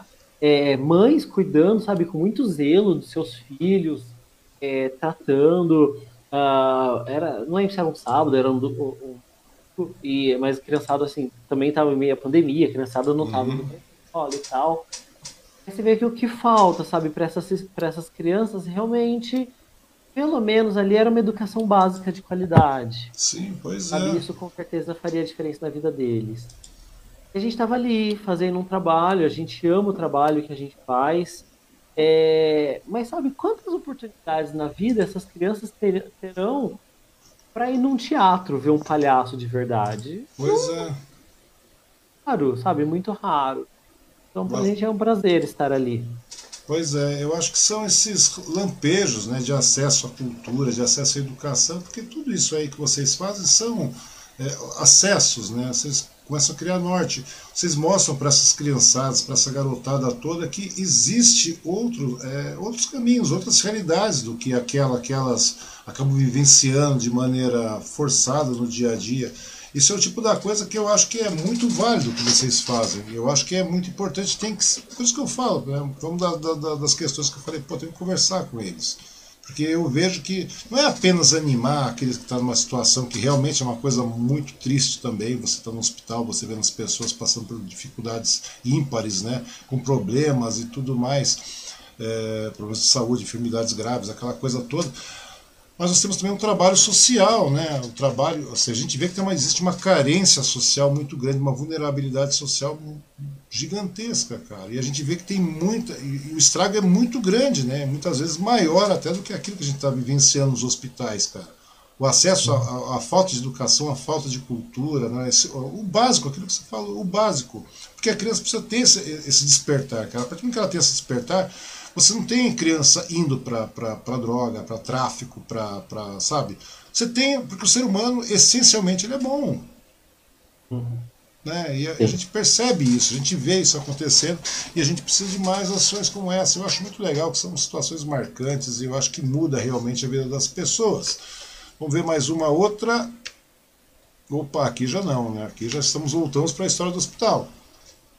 Aqui já é no hospital, pela foto eu acho que é no Hospital Municipal.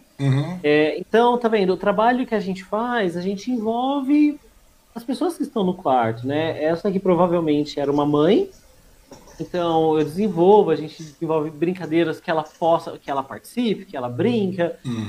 Essa mágica é uma mágica que eu faço, uma mágica, né? O truque que eu faço, eu pego uma bolinha, ponho na minha mão, eu ponho uma bolinha na mão dela, e aí a bolinha da minha mão desaparece, aparece na mão dela. Mas nesse meio de caminho, né, eu tento trazer ela para perto de nós. Então, faço ela fechar os olhos e pensar sobre um monte de coisa, e conto uma história, e trago, sabe, ela para perto da gente. Ah, vou lá, entro, fiz minha mágica e acabou, sabe? Não é esse o nosso... Assim... A gente lida... com a criança, às vezes é uma criança muito pequena que não consegue participar, não consegue interagir, mas a mãe tá ali, às vezes aflita, né, pelo que tá acontecendo.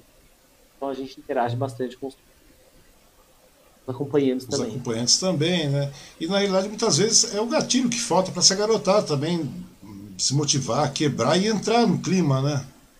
Sim, sim. Isso deve acontecer constantemente. Eu canto, eu uso muito a música do Seu Lobato, e aí eu peço, principalmente quando tem criança, e aí eu peço para os pais escolherem um animal, né? E normalmente eu falo para ele, mas não quero gato e cachorro não, escolhe algum animal. e tal. Então, o pessoal bem, né? É muito comum escolherem leão. Às vezes alguém vem lá e escolhe hipopótamo, escolhe peixe, escolhe cobra, escolhe os animais... Escolhe dinossauro, né? Aquela coisa toda. Escolhe dinossauro. A minha sobrinha neta aqui é dinossauro. Qualquer coisa vai dinossauro. Ah, minha esposa adora. Ela, quando ela tá de geleia, ela imita um dinossauro perfeitamente. E aí a gente canta e põe os pais para imitarem o animal. Né? Então, fala, seu lobato tinha um sítio, nesse sítio tinha um rinoceronte. E a gente põe o pai para imitar o rinoceronte. Nesse momento, a criançada ama, né? Porque daí o pai sempre fica, não, eu não sei fazer. Então a gente brinca. Não, vou te ensinar a imitar um rinoceronte. E aí o pai entra no jogo, nossa. E aí esse é um momento mágico. Porque o pai não quer fazer, mas o filho tá ali. E aí ele faz porque o filho tá junto. E ele faz para animar o filho. E quando ele faz e o filho percebe que ele fez, o filho ama aquilo. E aí o filho olha, sabe, pro pai e fala assim, caramba, meu pai tá entrando no jogo. E aí o pai também se acha o máximo, sabe, porque tá agradando o filho. Então existe um momento ali que a gente acaba causando, sabe, de troca entre pai e filho, que a gente adora fazer também. E é muito legal, né, Cláudio, porque como a gente tava falando, né, a tristeza contagia sim. Só, se você deixar, a tristeza vai contagiando, é uma coisa... Mas a alegria contagia também, cara, né? A alegria contagia também, é uma coisa que você vê, a interação vai acontecendo, o clima vai mudando, né? Eu fico imaginando quantas vezes você entrou numa situação, num hospital, num quarto de hospital, clima pesado, aquela coisa meio tétrica, e com a presença, é aquilo que você falou, a participação do pai, do acompanhante, você vai ver a criança mudando, o clima muda, né? Você vê o brilho muda no ambiente, não muda? Muda. Pô, muda. É muito legal isso, cara. Eu vejo essas coisas e eu fico pensando, eu vejo você como um cara agraciado nessa questão, sabia, cara? De verdade mesmo, porque muitas pessoas deixam passar batido essas oportunidades de poder ver esses momentos, né, cara? Eu acho que são coisas incríveis. Aqui você novamente, né? Aqui, acho que é no Hospital Santana também, Então aqui, tá vendo? Beleza, foto, porque toda a equipe técnica, ela também acaba sendo impactada pelo nosso trabalho. São profissionais que estão ali no momento de tensão, a gente vê muito paciente nervoso, né, com a equipe técnica, xingando todo mundo, e eles estão ali fazendo o trabalho deles. E a gente sabe que dentro do hospital, o trabalho deles não é um trabalho fácil. Sim. A gente interage, a gente brinca com todos eles. Nesse momento, a gente estava fazendo a apresentação também para a plateia. É uma aula que... Tá vendo? Estavam os três ali, saíram para assistir, para brincar junto. Na medida do possível, a gente interage, a gente brinca com eles, a gente canta para eles. Teve uma paródia que eu fiz, especificamente para poder cantar, para enfermeiros e enfermeiras, na paródia que eu fiz da música Evidências, e a gente canta, a gente brinca com eles. A equipe técnica também, a gente entende que faz parte, sabe, nosso público dentro do hospital, e eles precisam disso. Ou seja, todo mundo faz parte, né, desse trabalho, todo mundo é parte integrante desse trabalho, não tem como descartar ninguém, né? Vai os médicos, vão os profissionais de saúde, vão os colaboradores, né, pessoal da limpeza, porque a gente se pensa sempre que está lá apenas a pessoa, o enfermo, no caso, a pessoa que está adoentada, que está acamada, mas não, né, sai daquele espectro, sai da criança, vai para o pai, do pai já vai para a pessoa que está na zeladoria do hospital, para os médicos, para os colaboradores. Eu acho uma coisa muito legal.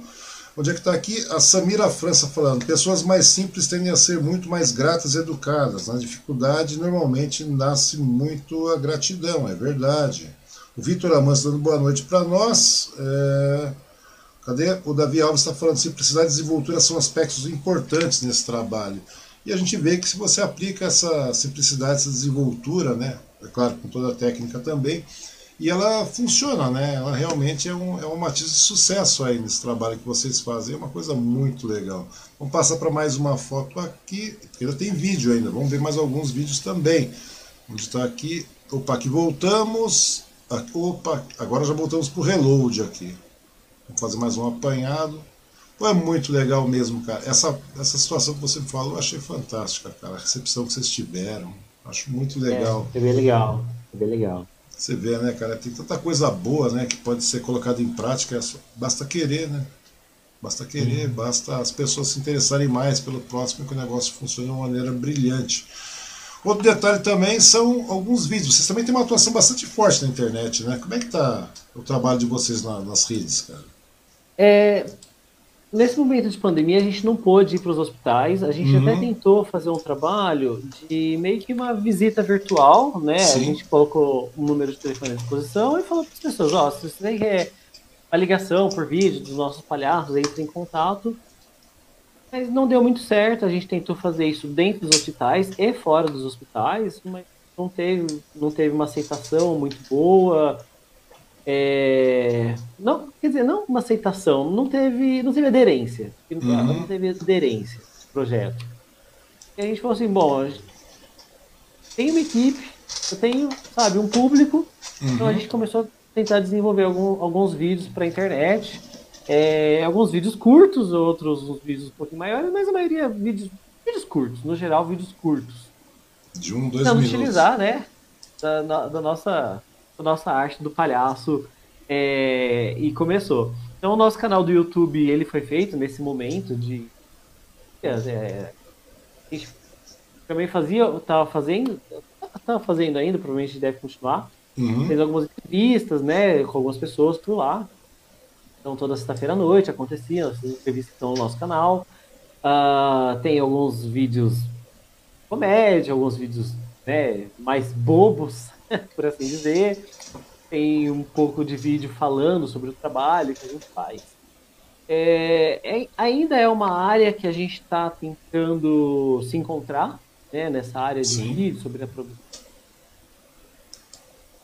Nesse momento, por exemplo, a gente tem uma série de contação de histórias que está acontecendo. Atrás a gente fez uma outra série, então a gente tem nossa equipe de contadoras de história.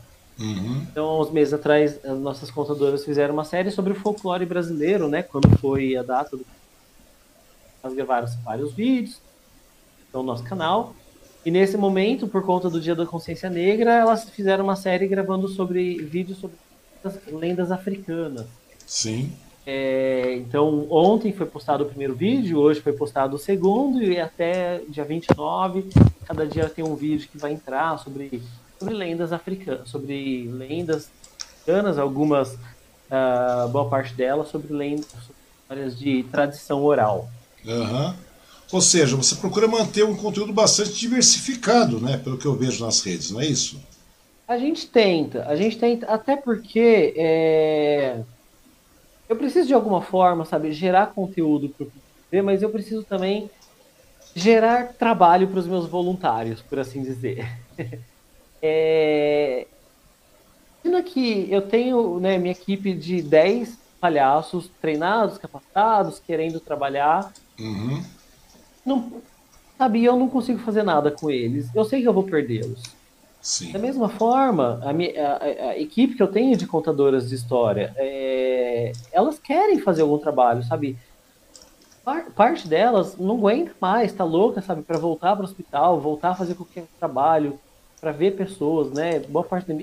Grande parte da minha equipe é isso. E eu preciso gerar algum tipo de trabalho.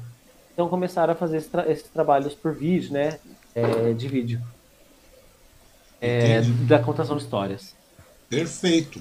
Bom, vamos passar alguns vídeos aqui. Os áudios vão estar disponíveis, tá?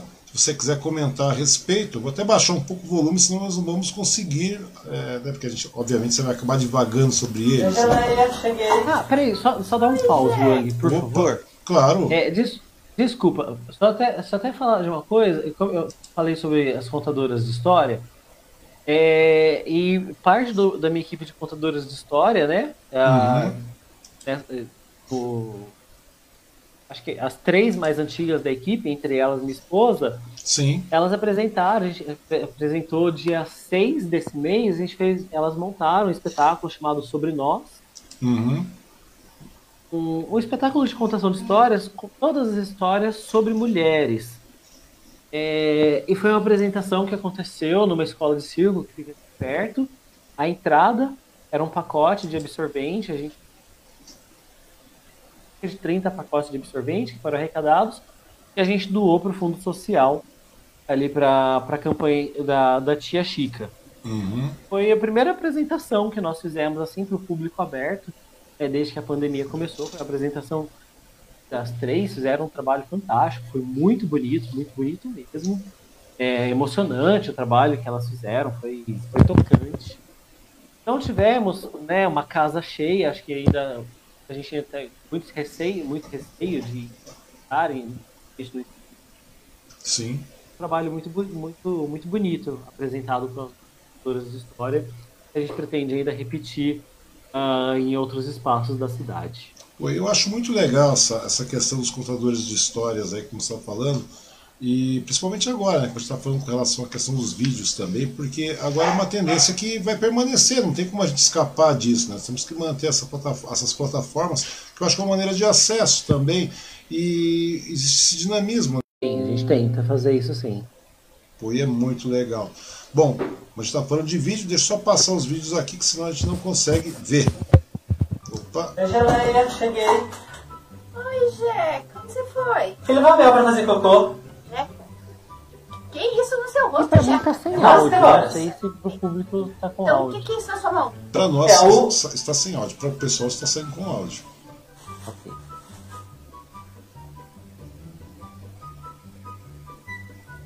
Esse foi um videozinho curto, né? Que é uma série de vídeos curtos que nós gravamos. Aqui, tá eu e tá a Geléia segurando a câmera aí. E a gente tá aqui hoje pra ensinar pra vocês... Ensinando a usar máscara. Contra o Covid-19. Então, ó, como a gente tá saindo de casa nesse vídeo... Achei fantástico. É importante usar a máscara, E vou falar pra vocês, a máscara não pode usar assim... Não pode usar assim... Não. A máscara tem que tampar a boca e o nariz. Então, ó, eu vou pôr aqui assim, ó. Ficou perfeito, Jeca. Ó, assim que usa. De perfil, Jeca, deixa eu ver. Lindo. Essa parte que achei fantástica, tá lindo. E aqui é uma cena que nós... Uma cena, né? Esse aqui foi um improviso que nós fizemos no hospital. Tava minha esposa. E a gente pegou uma cadeira de rodas e saiu brincando, então a gente também se diverte bastante no hospital, a gente brinca, é uma regra que existe, né, para toda uma equipe de voluntários, sim, eu falo assim, ó, vocês precisam se divertir, se vocês não se divertirem, pode ter certeza que o público não vai se divertir, então a gente busca se divertir muito. É cansativo, né? Existe uma carga pesada que vem, sim, né? Acaba vindo. Por... Nossa. Então é importante que para nós seja divertido. Então a gente tenta brincar ao máximo para que isso fique mais leve, por assim dizer. Pô, muito legal isso aí. E me diz um detalhe também, né? Agora vocês estão voltando às atividades presenciais também, é claro. Obviamente a internet vocês não vão abrir mão, vocês vão continuar investindo nos canais e tudo mais, nos conteúdos para a internet. A propósito, qual é o canal da Trupe do Riso? Trupe do Riso mesmo no YouTube? No YouTube é Trupe do Riso mesmo, tá? Uhum. E nesse caso... Pois não? No Instagram e no Facebook está como Trupe do Riso BR. Trupe do Riso BR.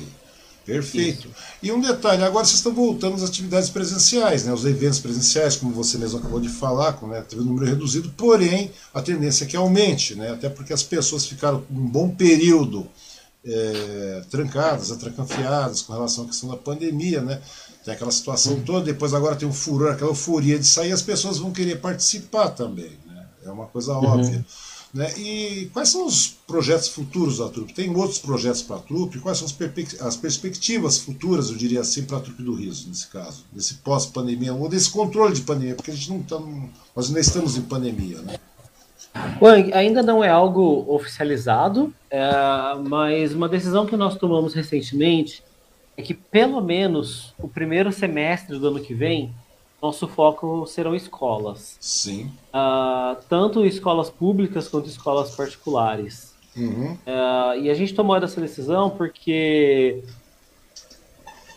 como eu comentei, a gente tentou fazer alguns trabalhos online, não tiveram uma grande adesão, e a gente tentou enxergar qual era o público que mais estava sofrendo. E a gente enxergou dentro das escolas, sabe, uma defasagem muito grande. nós tínhamos uma série de alunos trancados em casa, sofrendo de ansiedade porque não conseguia ir para a escola. Nós tínhamos familiares, pais, mães irresponsáveis com uma grande dificuldade em como lidar com tudo isso que estava acontecendo. Mais que essas famílias estavam trancadas dentro de casa. A gente via famílias afastadas, a gente via uma ausência muito grande por parte dos pais, e a gente via professores desesperados porque tiveram que reaprender a dar aula online e não conseguiam dar suas aulas direito. Então a gente enxergou nesse público das escolas uma fragilidade muito grande. Uhum. E a gente começou a desenhar um projeto que tentasse de alguma forma ajudar isso. Então a gente começou em maio a desenhar um projeto, e em agosto esse projeto saiu do papel e ele começou a acontecer. E a gente fez um projeto de apresentações virtuais para escolas públicas. Sim. E a gente montou nessas apresentações um pacote de 3 apresentações, cada uma num dia, sempre aos sábados, onde o objetivo era que as 3 apresentações tivessem o seguinte formato. A primeira apresentação era uma apresentação livre, para as nossas duplas de palhaço, brincar com as crianças, cantar. A segunda, o foco, era que os pais interagissem com as crianças. A gente queria realmente fazer o pai, mãe, avó, quem quer que fosse, os responsáveis estarem ali na câmera junto com as crianças para brincarem juntos, né? Para se divertirem juntos. E a terceira, a proposta era falar sobre saúde mental. Sim. Então, ao todo, nós conseguimos atender 7 escolas daqui da cidade. Nem todas elas, por uma questão de agenda, nós conseguimos fazer o pacote de 3 apresentações. Para algumas delas foi uma única apresentação pontual, mas ainda assim a gente buscou fazer algo bem interativo, para as crianças brincarem, onde os responsáveis pudessem estar juntos e tudo mais. Então foram 7 escolas atendidas nesse projeto, e boa parte dessas escolas nos perguntaram, sabe, sobre se existiria um trabalho presencial a partir disso. Então, para o ano que vem, pelo menos para o primeiro semestre, nós focaremos nesse trabalho para escolas, porque até hoje a gente não recebeu nenhuma iniciativa de um hospital onde vai haver uma abertura. Eu tenho tentado fazer alguns contatos com hospitais, instituições públicas nesses últimos dias, mas até o momento não tenho nenhuma perspectiva quando poderemos voltar a fazer um trabalho nesses ambientes. E as escolas estão voltando, provavelmente, com certeza, para o ano que vem as aulas estarão normais, haverá todo um trabalho de readaptação para essas crianças poderem voltar para suas vidas normais. Isso já está sendo feito nesse momento, né? O impacto da pandemia foi bastante grande, né? Então a gente vê muitas famílias fragilizadas, você vê os alunos fragilizados, você vê os pais fragilizados, né? Você vê que foi muito grande, muito grande. Para alunos foi um impacto muito pesado. Então a gente entende que é um público que se encaixa bem com o trabalho que a gente faz. Já chegamos no passado a realizar diversas apresentações dentro de escolas, normalmente aos sábados, então a criançada vem, assiste, né? Mas a gente, nesse momento, o nosso foco vai ser desenvolver um trabalho específico voltado para crianças, para alunos de escolas públicas, né? Encaixa também em escolas particulares. Para que a gente possa criar essa apresentação, essa arte, essa cultura ali para eles. Ainda não tenho qual vai ser o tema que vai ser abordado nisso, mas isso também vai ser trabalhado internamente. Hein? Com certeza vai ter algum tema que a gente vai escolher para debater, para poder falar com essa questão. Então, nesse momento, sabe, pensar em qual é o nosso futuro. Nesse primeiro semestre de 2022, o foco vai ser escolas, tanto para a parte de palhaço, quanto para a parte de contação de histórias. Entendi. E nesse caso, não atende apenas as crianças, não atende apenas os alunos, as famílias também podem participar, não é isso? Podem. E aí é mais uma questão de uma decisão da escola em si, do que nossa, né? A gente é totalmente aberto, né? Por isso não há problema nenhum. mas é mais uma questão de organização da escola, se a escola abre só para os alunos, se a escola abre para a comunidade. Uhum. Eu acho muito importante abrir para a comunidade, né? Eu acho que as escolas também têm que ter um olhar a respeito das famílias, porque tudo que tem dentro de uma casa, da família, reflete diretamente no aluno, né? Eu acho que se a saúde da família está bem, a saúde mental da família está bem, isso reflete no aluno, é uma coisa que tem que ser vista e revista sempre, né? Eu acho que sempre vale a pena começar a investir nisso. E agora vem aquela questão que todo mundo pergunta, né, Cláudio? Né? Foi o que eu perguntei no começo já, né? Como é que as pessoas... Porque custo tem, não tem jeito. Tem figurino, tem cenografia, tem transporte, tem alimentação, tem tudo. Trabalho é voluntário, tudo bem. Tem treinamento, tem investimento, tudo gera um determinado tempo. Tem energias elétricas, tem taxas, tudo mais. Agora vem a questão mais complexa de toda, né? Nós estamos conversando. Como é que as pessoas físicas podem contribuir com a ONG? Como é que as pessoas jurídicas podem contribuir com a ONG, né? E como contactar também a ONG para realmente fazer um trabalho, realmente fazer um patrocínio, começar a fazer investimento em cima disso, porque a gente sabe que muda, impacta na vida das pessoas, muda realmente. A gente está precisando dessas mudanças, principalmente nesse momento de pandemia, que está um momento tão incerto, tão cauteloso, né?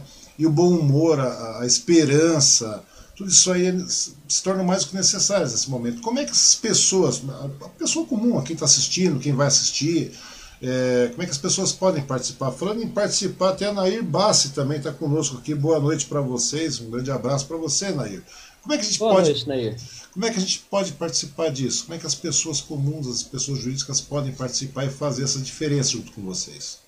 Tá. Então, antes de falar como, eu vou falar um pouco, então, por que doar para a Trupe do Riso. Tem todos esses custos, né, que já temos hoje, mas hoje nosso grande objetivo para curto e médio prazo é ter nossa sede. Sim. E o que nós queremos na nossa sede? A gente quer uma casa que tenha ali uns 3 quartos e fique num bairro periférico de Mogi. A gente não quer uma sede no centro da cidade, a gente não quer uma sede num bairro chique, num bairro nobre, a gente quer de verdade um espaço num bairro periférico. Uhum. E por que isso? Primeiro, para continuar desenvolvendo o trabalho com os nossos palhaços, com a nossa equipe, para capacitação, para treinamento. Desde que a gente fundou a ONG, a gente recebeu uma parceria muito bacana do SESI e de Braz Cubas, que abriram as portas para a gente, para usar o espaço deles para capacitar a nossa equipe. Uhum. A gente tinha um espaço ali toda segunda-feira à noite, mas era basicamente limitado a isso, segunda-feira à noite. Então... No momento onde eu precisava de um espaço numa segunda-noite, de um espaço numa terça-feira-noite, a gente teve que locar um espaço numa terça-feira-noite. Sim. Consegui dar certo. E a gente espera ter o nosso espaço justamente para que a gente possa ter o horário que a gente quiser, nosso, para guardar nosso equipamento, nossos instrumentos, nossos figurinos, para ter nosso camarim, por assim dizer. E justamente para que a gente possa capacitar. Eu vou ter uma equipe nova de voluntários. Eu preciso ter um espaço onde eu possa capacitar essas pessoas, porque não dá para fazer isso no meio da rua. É necessário. E nesse espaço, eu também quero ter um espaço de... Eu quero que seja um espaço de cultura e arte. Sonho em ter ali um espaço onde... Uma vez na semana eu vou colocar um monte de criançada sentada e fazer uma sessão de contação de história para essas crianças. Quero ter uma mini biblioteca ali, incentivar a leitura, sabe, das crianças que vão ser atendidas. E por isso que a gente quer isso no bairro periférico, justamente para alcançar as crianças que moram nesse bairro. E aí a terceira coisa que eu quero ali é realmente ter aulas de teatro para crianças e adolescentes. Em 2017, montou projeto dentro do Lar Batista de Crianças, para crianças e adolescentes que são atendidos ali. Então a gente ficou o ano inteiro com um professor de teatro, ele amigo nosso, ele vinha de São Paulo para cá, fez um trabalho também voluntário, a gente dava uma ajuda de custo para ele, né, para ajudar com passagem, alimentação, mas também voluntário que ele estava fazendo. E ficou um ano inteiro ensinando teatro para essas crianças, e no do ano, o SESI emprestou para a gente o palco. Então, a gente colocou essas crianças em cima do palco, do teatro do SESI, sabe? Com iluminação, com público, com plateia. E foi algo que eu chorei, né? A hora que cheguei ali, assisti. E a arte, a cultura e o esporte também. O esporte também tem um impacto muito forte, sabe? Dentro da periferia, de transformar a vida dessas crianças. E é o que a gente quer, sabe? Que nosso espaço tenha aulas de teatro que vão durar 1 ano, 2 anos, 3 anos, para que essas crianças tenham, nesse lugar ali, alguém que as ouça, que confie, que converse com elas, que esteja cedendo o seu tempo para ensinar essa arte para elas e possa transformar a vida dessas. Em contato, né, com pessoas de diversas outras instituições e a verdade é uma só, sabe? O maior inimigo de projetos como esse é o tráfico de drogas. Então, esse é o nosso objetivo, que a gente consiga estar ali ouvindo e relacionando com essas crianças para oferecer a elas uma alternativa de vida. Outros valores, então, né? Mostrar que existem outros valores. Exato. Então, sabe, alguém que estiver doando para a gente vai estar nos ajudando a alcançar esses sonhos. A gente tem a nossa sede, que a gente consiga realmente ter esse espaço e ministrar essas aulas, para boa parte das coisas eu consigo ter um trabalho voluntário, mas, por exemplo, para pagar um professor de teatro, eu sei que eu não vou ter mais condições, para ter um professor de teatro eu não vou ter mais condições que alguém esteja ali toda segunda-feira, toda terça-feira, que seja, qualquer dia, mas no meio da tarde, voluntariamente, que tenha curso, vou precisar...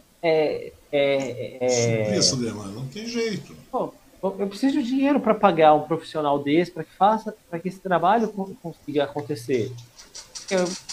Eu preciso que alguém ajude a fazer tudo isso. Pois é, a grande verdade é essa. Tudo vai dinheiro. Por mais que a gente fale da nobreza do trabalho, de tudo mais, tem um custo. Esse custo precisa ser suprido, né? Porque senão você não consegue expandir, senão você não consegue atingir aquela pessoa necessitada, aquela criança que tem vulnerabilidade, que está a meio caminho de cair no tráfico de drogas, né? Que está a meio caminho de se desvirtuar. E a gente vê que as crianças estão aí, isso acontece por falta de opção. Muitas vezes, a grande maioria das vezes, boa parte das vezes, as crianças descambam para esse lado por falta de opção. E é complicado, né? Porque a gente vê que tem pessoas como vocês, como a Trupe do Riso, como demais instituições, que realmente se empenham para isso. Eu tenho um conhecido aqui em Suzano, não sei se você conhece bem Suzano, daí ele tem no bairro bastante carente, ele acabou montando uma biblioteca de maneira informal, trabalhando, tudo mais, sem apoio de ninguém. Ou seja, se tivesse o apoio das pessoas, do empresariado, sabe? Não precisa ser muito, cara, porque o pouco de cada um faz uma diferença violenta no final do mês para você manter uma sede, para você manter uma estrutura maior, uma robustez maior, para você atingir mais e mais pessoas. É que nem eu falei, como aqui nesse rapaz tem a biblioteca, é a mesma coisa. A partir do momento que você tem um mínimo de investimento de cada pessoa, de grupos, de empresas e tudo mais, o crescimento é exponencial, é fantástico, cara. Isso reflete na sociedade em curtíssimo prazo. Sim, certeza. Né? Reflete em curtíssimo prazo. E aí vem a questão, como é que essas pessoas podem e devem, né? Aqueles que puderem, porque não é só poder, é aquilo que a gente está falando. Tem pessoas que podem, mas não querem. Né? Mas eu quero que as pessoas queiram, quero que as pessoas que podem e querem, como é que elas fazem para contribuir, como é que elas fazem para participar ativamente, de uma maneira regular, porque não é esporádico. Esporádico, tudo bem, é funcional também, mas não é uma oferta. É uma questão de regularidade, porque é um compromisso realmente, um compromisso social, não é compromisso com a Trupe do Riso. Não é, realmente não é um compromisso comigo, é isso que precisa ficar claro, é um compromisso social mesmo, é entender realmente sobre o impacto social e que ele tem na sociedade e apoiar isso, né? Trupe do Riso, como uma instituição sem fins lucrativos, ela não é minha, né? Eu estou lá como presidente, sim, mas é uma instituição do povo. Então, é isso que é importante entender. É do povo beneficiando o povo, né? Sim. Mesmo. A gente tem... existe um site chamado Apoia-se. Apoia.se, Apoia-se, que ele é um site de doações recorrentes. Então... alguém entra ali, apoia-se /Trupe do Riso, existe ali um cadastro nosso, que a pessoa pode fazer ali doações mensais. Então, se cadastrou, vai fazer teste ou boleto, então todo mês vai estar cobrando ali 10, 30, 50, 100, R$1.000, quanto está nos ajudando a almejar isso, a conquistar esse espaço. Se a pessoa não tiver condições de fazer uma doação mensal também, pode fazer um Pix para a nossa conta. Não sei se você consegue colocar a nossa chave, o nosso CNPJ. Quer que eu digite? Sim, te mando de alguma forma? Pode digitar, que nós vamos colocar isso no ar também. Tá bom, a chave é o CNPJ, deu branco, é 30, é 30 184 054 1000/15. No nosso site, se alguém quiser entrar, nós temos ali no site uma guia de transparência. Então a gente tem um espaço onde a gente coloca entradas, o dinheiro que entra, por onde entra, os projetos que o dinheiro é gasto. A gente tem toda essa transparência, a gente tem matérias no nosso site falando sobre os projetos, como acontece. Então a gente tem o máximo possível aí com o público. Tem um destino para toda e qualquer entrada, né? Ou seja, tem uma transparência, né? Exato. E é uma coisa então muito séria. Então pode fazer um Pix pontual ou pode nos ajudar ali através do apoio. E o interessante é isso, né? Vocês já pensaram em fazer um trabalho de campo, fazendo visitação mesmo às empresas, às pessoas jurídicas? Porque é aquilo que a gente estava falando, né? Fazer um trabalho constante mesmo, um movimento em prol das pessoas jurídicas para que haja realmente esse tipo de regularidade, porque a gente sabe que hoje tudo bem, né? A gente está trabalhando, vejo que você trabalha, faz hamburgada, faz bazares e tudo mais, tal, com complemento, mas para chegar numa sede, para chegar numa situação como você deseja, que realmente seria o ideal, existe um custo realmente alto. Então, não digo alto, violento, mas é um custo que tem que ser mantido.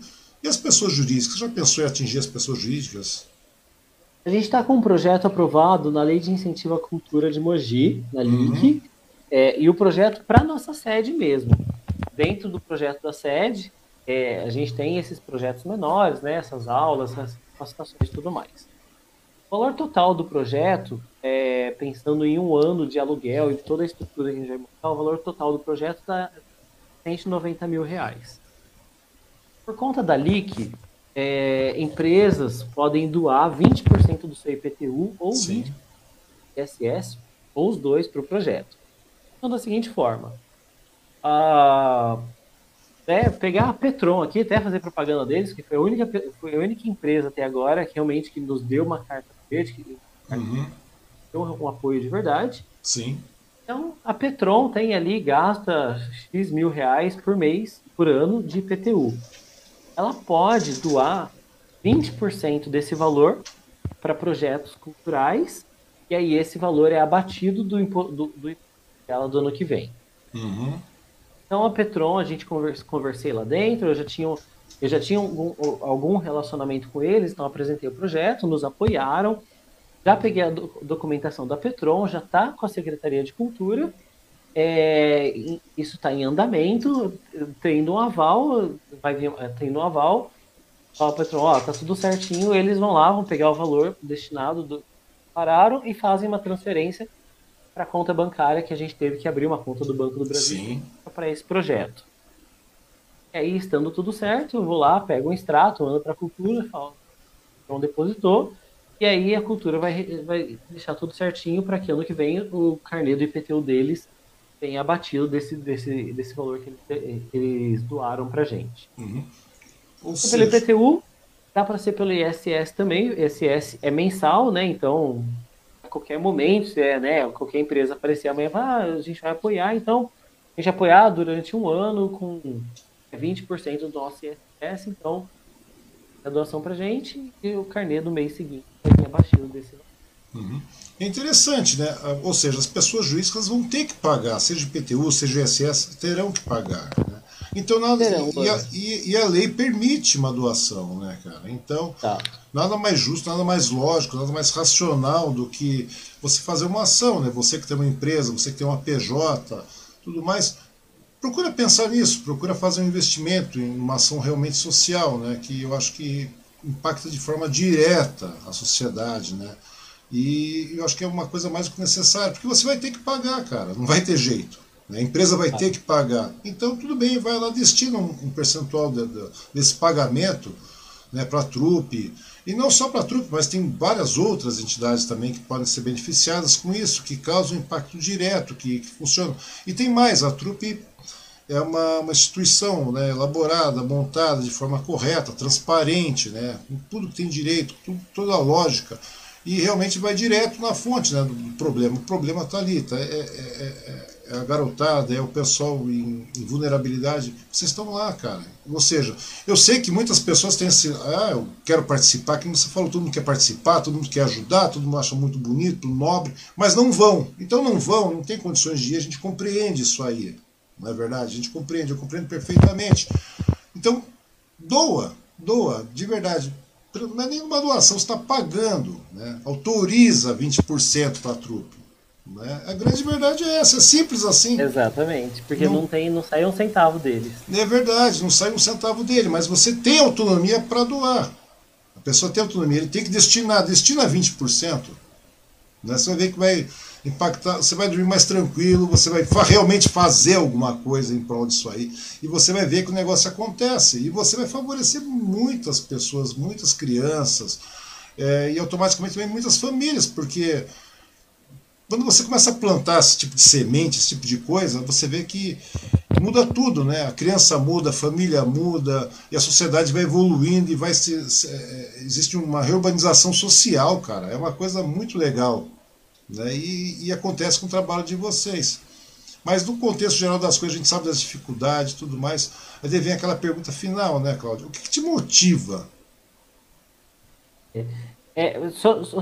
Desculpa, só antes de responder, aí você perguntou, né, se a gente tem feito, não faz algum trabalho batendo de porta em porta em empresa. Uhum. Eu citei o projeto da LIC, e aí, principalmente por conta da LIC, eu tenho tentado fazer isso, Andy. Tenho feito com várias empresas. Outro dia eu saí andando aqui no bairro, fiz contato com um monte de empresas, peguei cartão, mandei e-mail para um monte de gente. Eu vou falar para você que o retorno é muito baixo. Muito baixo. Retorno, digo, sabe, não é nem o retorno financeiro, digo retorno de pessoas que respondem meu e-mail, que realmente dão uma satisfação. E muito difícil conseguir falar numa empresa. Eu ligo, falo assim, eu queria conversar sobre o projeto, o que eu posso falar. Normalmente o que me dão é um e-mail. Tem um telefone da pessoa, não posso passar. Então eu mando um e-mail. Aí mando um e-mail, ninguém retorna. Aí eu ligo. Aí eu falo assim, não tive nenhum retorno. A pessoa, aí eu ouço o tempo todo. Seja da própria pessoa, seja de outra, e fala assim, se a pessoa tiver interesse, ela entra em contato com você. O contato nunca vem comigo. E é isso que a gente está falando aqui, sabe? A empresa ela não vai tirar dinheiro do bolso dela para estar apoiando. Ela vai desviar, em vez de dinheiro estar indo direto para a prefeitura, parte vai parar aqui e o resto vai para a prefeitura de forma normal. E a prefeitura bater. Mas eu não sei, sabe, se é porque não existe uma conscientização, não existe uma cultura de doação na nossa cidade. Não sei por qual motivo. E eu vou mais além, Cláudio. Você já entrou em contato com o executivo, com a vereança também, com o legislativo, para participar, para que tenha essa. Para que, na realidade, a prefeitura não precisa doar, mas a prefeitura, a voz da prefeitura, na voz do prefeito, do Caio aí, do secretário de Cultura, tudo mais, existe um peso muito grande quando você vê uma autoridade falando, participando ativamente, né, do projeto. Não precisa doar, não é questão da prefeitura destinar verba, nada disso, mas tem o peso da voz da autoridade. né? O Caio Cunha pode participar disso, o secretário de Cultura pode participar, os vereadores do município podem participar, o legislativo pode participar. Não é doando, não é pôr na mão no bolso, porque o pessoal fala, ah, vou doar, vou ter que pôr a mão no bolso. Não, é doar com a sua autoridade, porque dá credibilidade, cria uma conscientização, né? A grande verdade é essa. Você já pensou também, já teve contato com as autoridades? Wang, eu já pensei, nunca tive contato, mas eu vou te falar que eu tenho medo disso. Eu tenho uma preocupação muito grande, porque assim, existem políticos e políticos, e eu tenho uma preocupação muito grande de vereadores utilizarem do nosso projeto para se autopromover, sabe? Tenho receio disso acontecer, pelo fato que eu já vi acontecer, não conosco, mas já vi acontecer de vereadores que hoje não estão mais lá, sabe, de ir lá e fazer uma doação, mas na doação que ele vai fazer, aí chama a mídia, tá, para tirar foto do que ele está fazendo, vinculá-lo a um projeto social, uma causa que ele está apoiando. Eu sei que, assim, conheço pessoas que jamais fariam isso, mas, sabe, por um pé atrás, por um receio, eu prefiro não trazer, sabe? Não ligar. Tem até um caso simples, sabe? A Karina, que ela já foi vereadora. Sim, a Karina Marques. E a Karina, uma época, ela se candidatou como voluntária. E eu falei para ela, assim, olha, Karina, eu vou ser bem sincero, eu me preocupo muito, sabe, que você seja, né, eu sei que você não está mais como vereadora, mas eu sei que você ainda... Pra mim, eu me preocupo com o fato de ter você como voluntária, sabe, ela ainda falou assim, não, eu não sou mais vereadora e tal. E acabou que não deu certo, mas eu tenho essa preocupação, tá?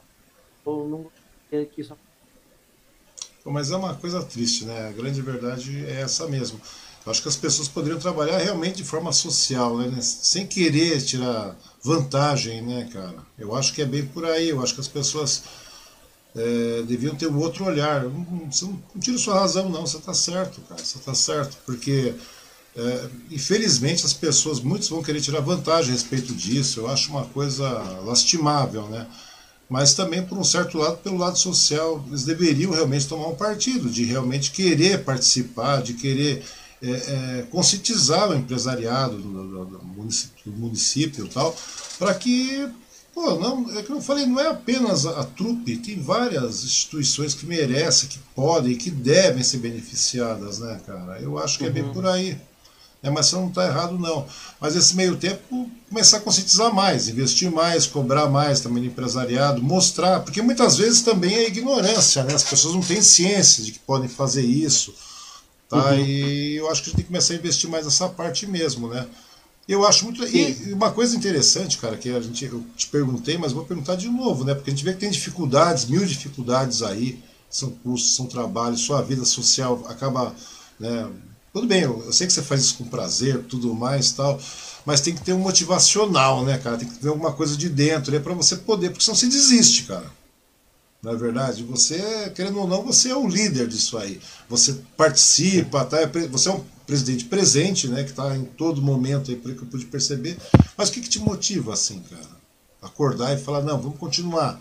Porque seria muito fácil continuar desenvolvendo o sistema em casa, né, como eu trabalho em casa também. E tudo bem, vamos deixar, a gente sabe, a gente conhece a dificuldade, mas a gente acaba deixando de lado. E você não deixa isso acontecer. O que te motiva? Seria. Wang, acho que chega um momento na nossa vida, a gente já não sabe mais viver sem isso, né? E são muitas lutas, sabe? A gente fala dos momentos lindos, a gente fala, sabe, dos momentos de glória, mas eu acho que os momentos de... ânimo de fracasso, quantidade é maior. Eles não são mais impactantes, mas a quantidade é maior. No momento, sabe, que realmente as coisas não dão certo. Mas estar no meio, sabe, de uma comunidade e lidar com uma criança que nunca se deparou, sabe, com um palhaço, nunca se deparou com uma figura, com alguém que estivesse ali disposto, única e exclusivamente, a estar ali por ele, e ver essa criança sorrindo, e ver essa criança, sabe, tendo a vida transformada, faz tudo valer a pena, sabe? É cansativo, é exaustivo, nos rouba, né? Ou nos faz trocar tempos que a gente poderia estar num parque com a família, por exemplo. Mas ver esse sorriso, sabe? Estar num hospital e você saber que um paciente que estava ali, sabe, desanimado, triste, muitas vezes querendo desistir de tudo isso, e você poder transformar essa vida dele, isso nos motiva, isso nos dá outra chance, nos dá outra mais ânimo, mais gás para viver. O projeto que a gente fez de forma online, a gente nem sequer estava ali com as crianças, a gente nem estava presencial com as crianças. Mas a primeira escola que a gente fez, por exemplo, uma escola no Butujuru, uhum, dupla de palhaços que participou foi a Marmita e o Chubrega. O Chubrega é um palhaço que começou com a gente durante o período de pandemia, e ele veio especificamente para nos ajudar nos trabalhos online. O ator que o faz, o Antônio, ele é do Rio de Janeiro. A gente nem sequer se conhece presencialmente. A gente se conheceu na internet, ele veio, integrou o grupo, pessoa, é um ator já de 60 anos, aposentado, veio, sabe, e incorporou a nós. E hoje é um amigo. Ele estava lá, posto num sábado à tarde, fazendo esse trabalho. E aí fez a primeira apresentação. Quando veio a segunda apresentação, sabe, assim que eu apareci, antes de chamar os palhaços, ela já começou: ah, o Chubrega veio hoje, eu quero o Chubrega. Marcou a vida dela. Acho que isso, sabe, isso é algo que não tem preço. Talvez a gente nunca mais encontre essa garotinha na vida, mas a gente, de alguma forma, sabe, influenciou a vida dela, a ponto dela, no intervalo, acho que de 3 semanas, ela ficou pensando no palhaço, sabe, que estava ali para visitá-la, e ela queria vê-lo de novo. Coisas como essa nos motivam a continuar. Uma magia, né? Magia que a gente nem sabe que existe, que a gente deixa passar. Eu acho muito legal isso, cara. Eu acho muito válido, de verdade mesmo. Dou meus parabéns para você, Cláudio, parabéns para você, para toda a equipe que trabalha, né, de forma voluntária, né? Praticamente 40 pessoas, a gente sabe que é uma situação bastante complicada, bastante difícil.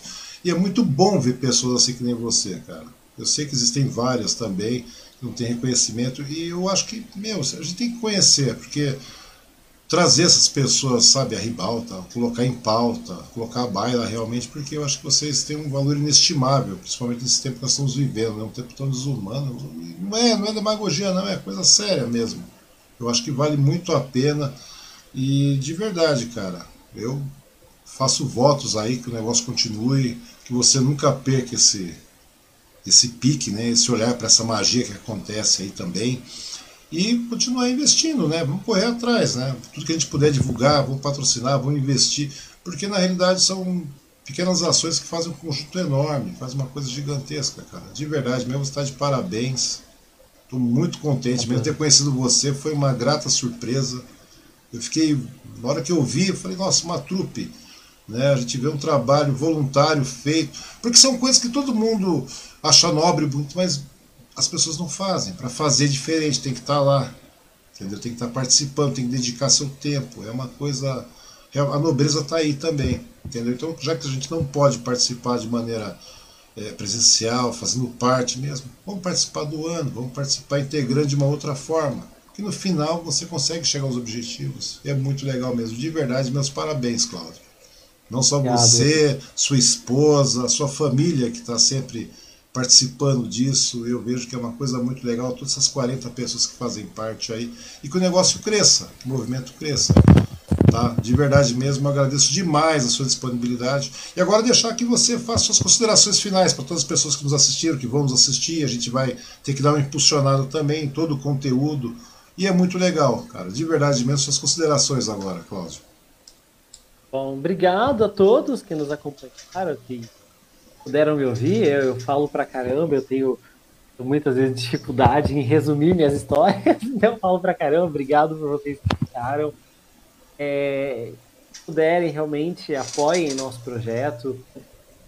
Você trabalha aí numa grande empresa em Mogi das Cruzes, converse lá dentro, faça as pontes, faça a coisa acontecer, possa ajudar o nosso projeto. Se você não trabalha numa grande empresa, mas tem condições, R$30 por mês, R$1 ou menos, apoiar, continuar nossos projetos, nos apoie também.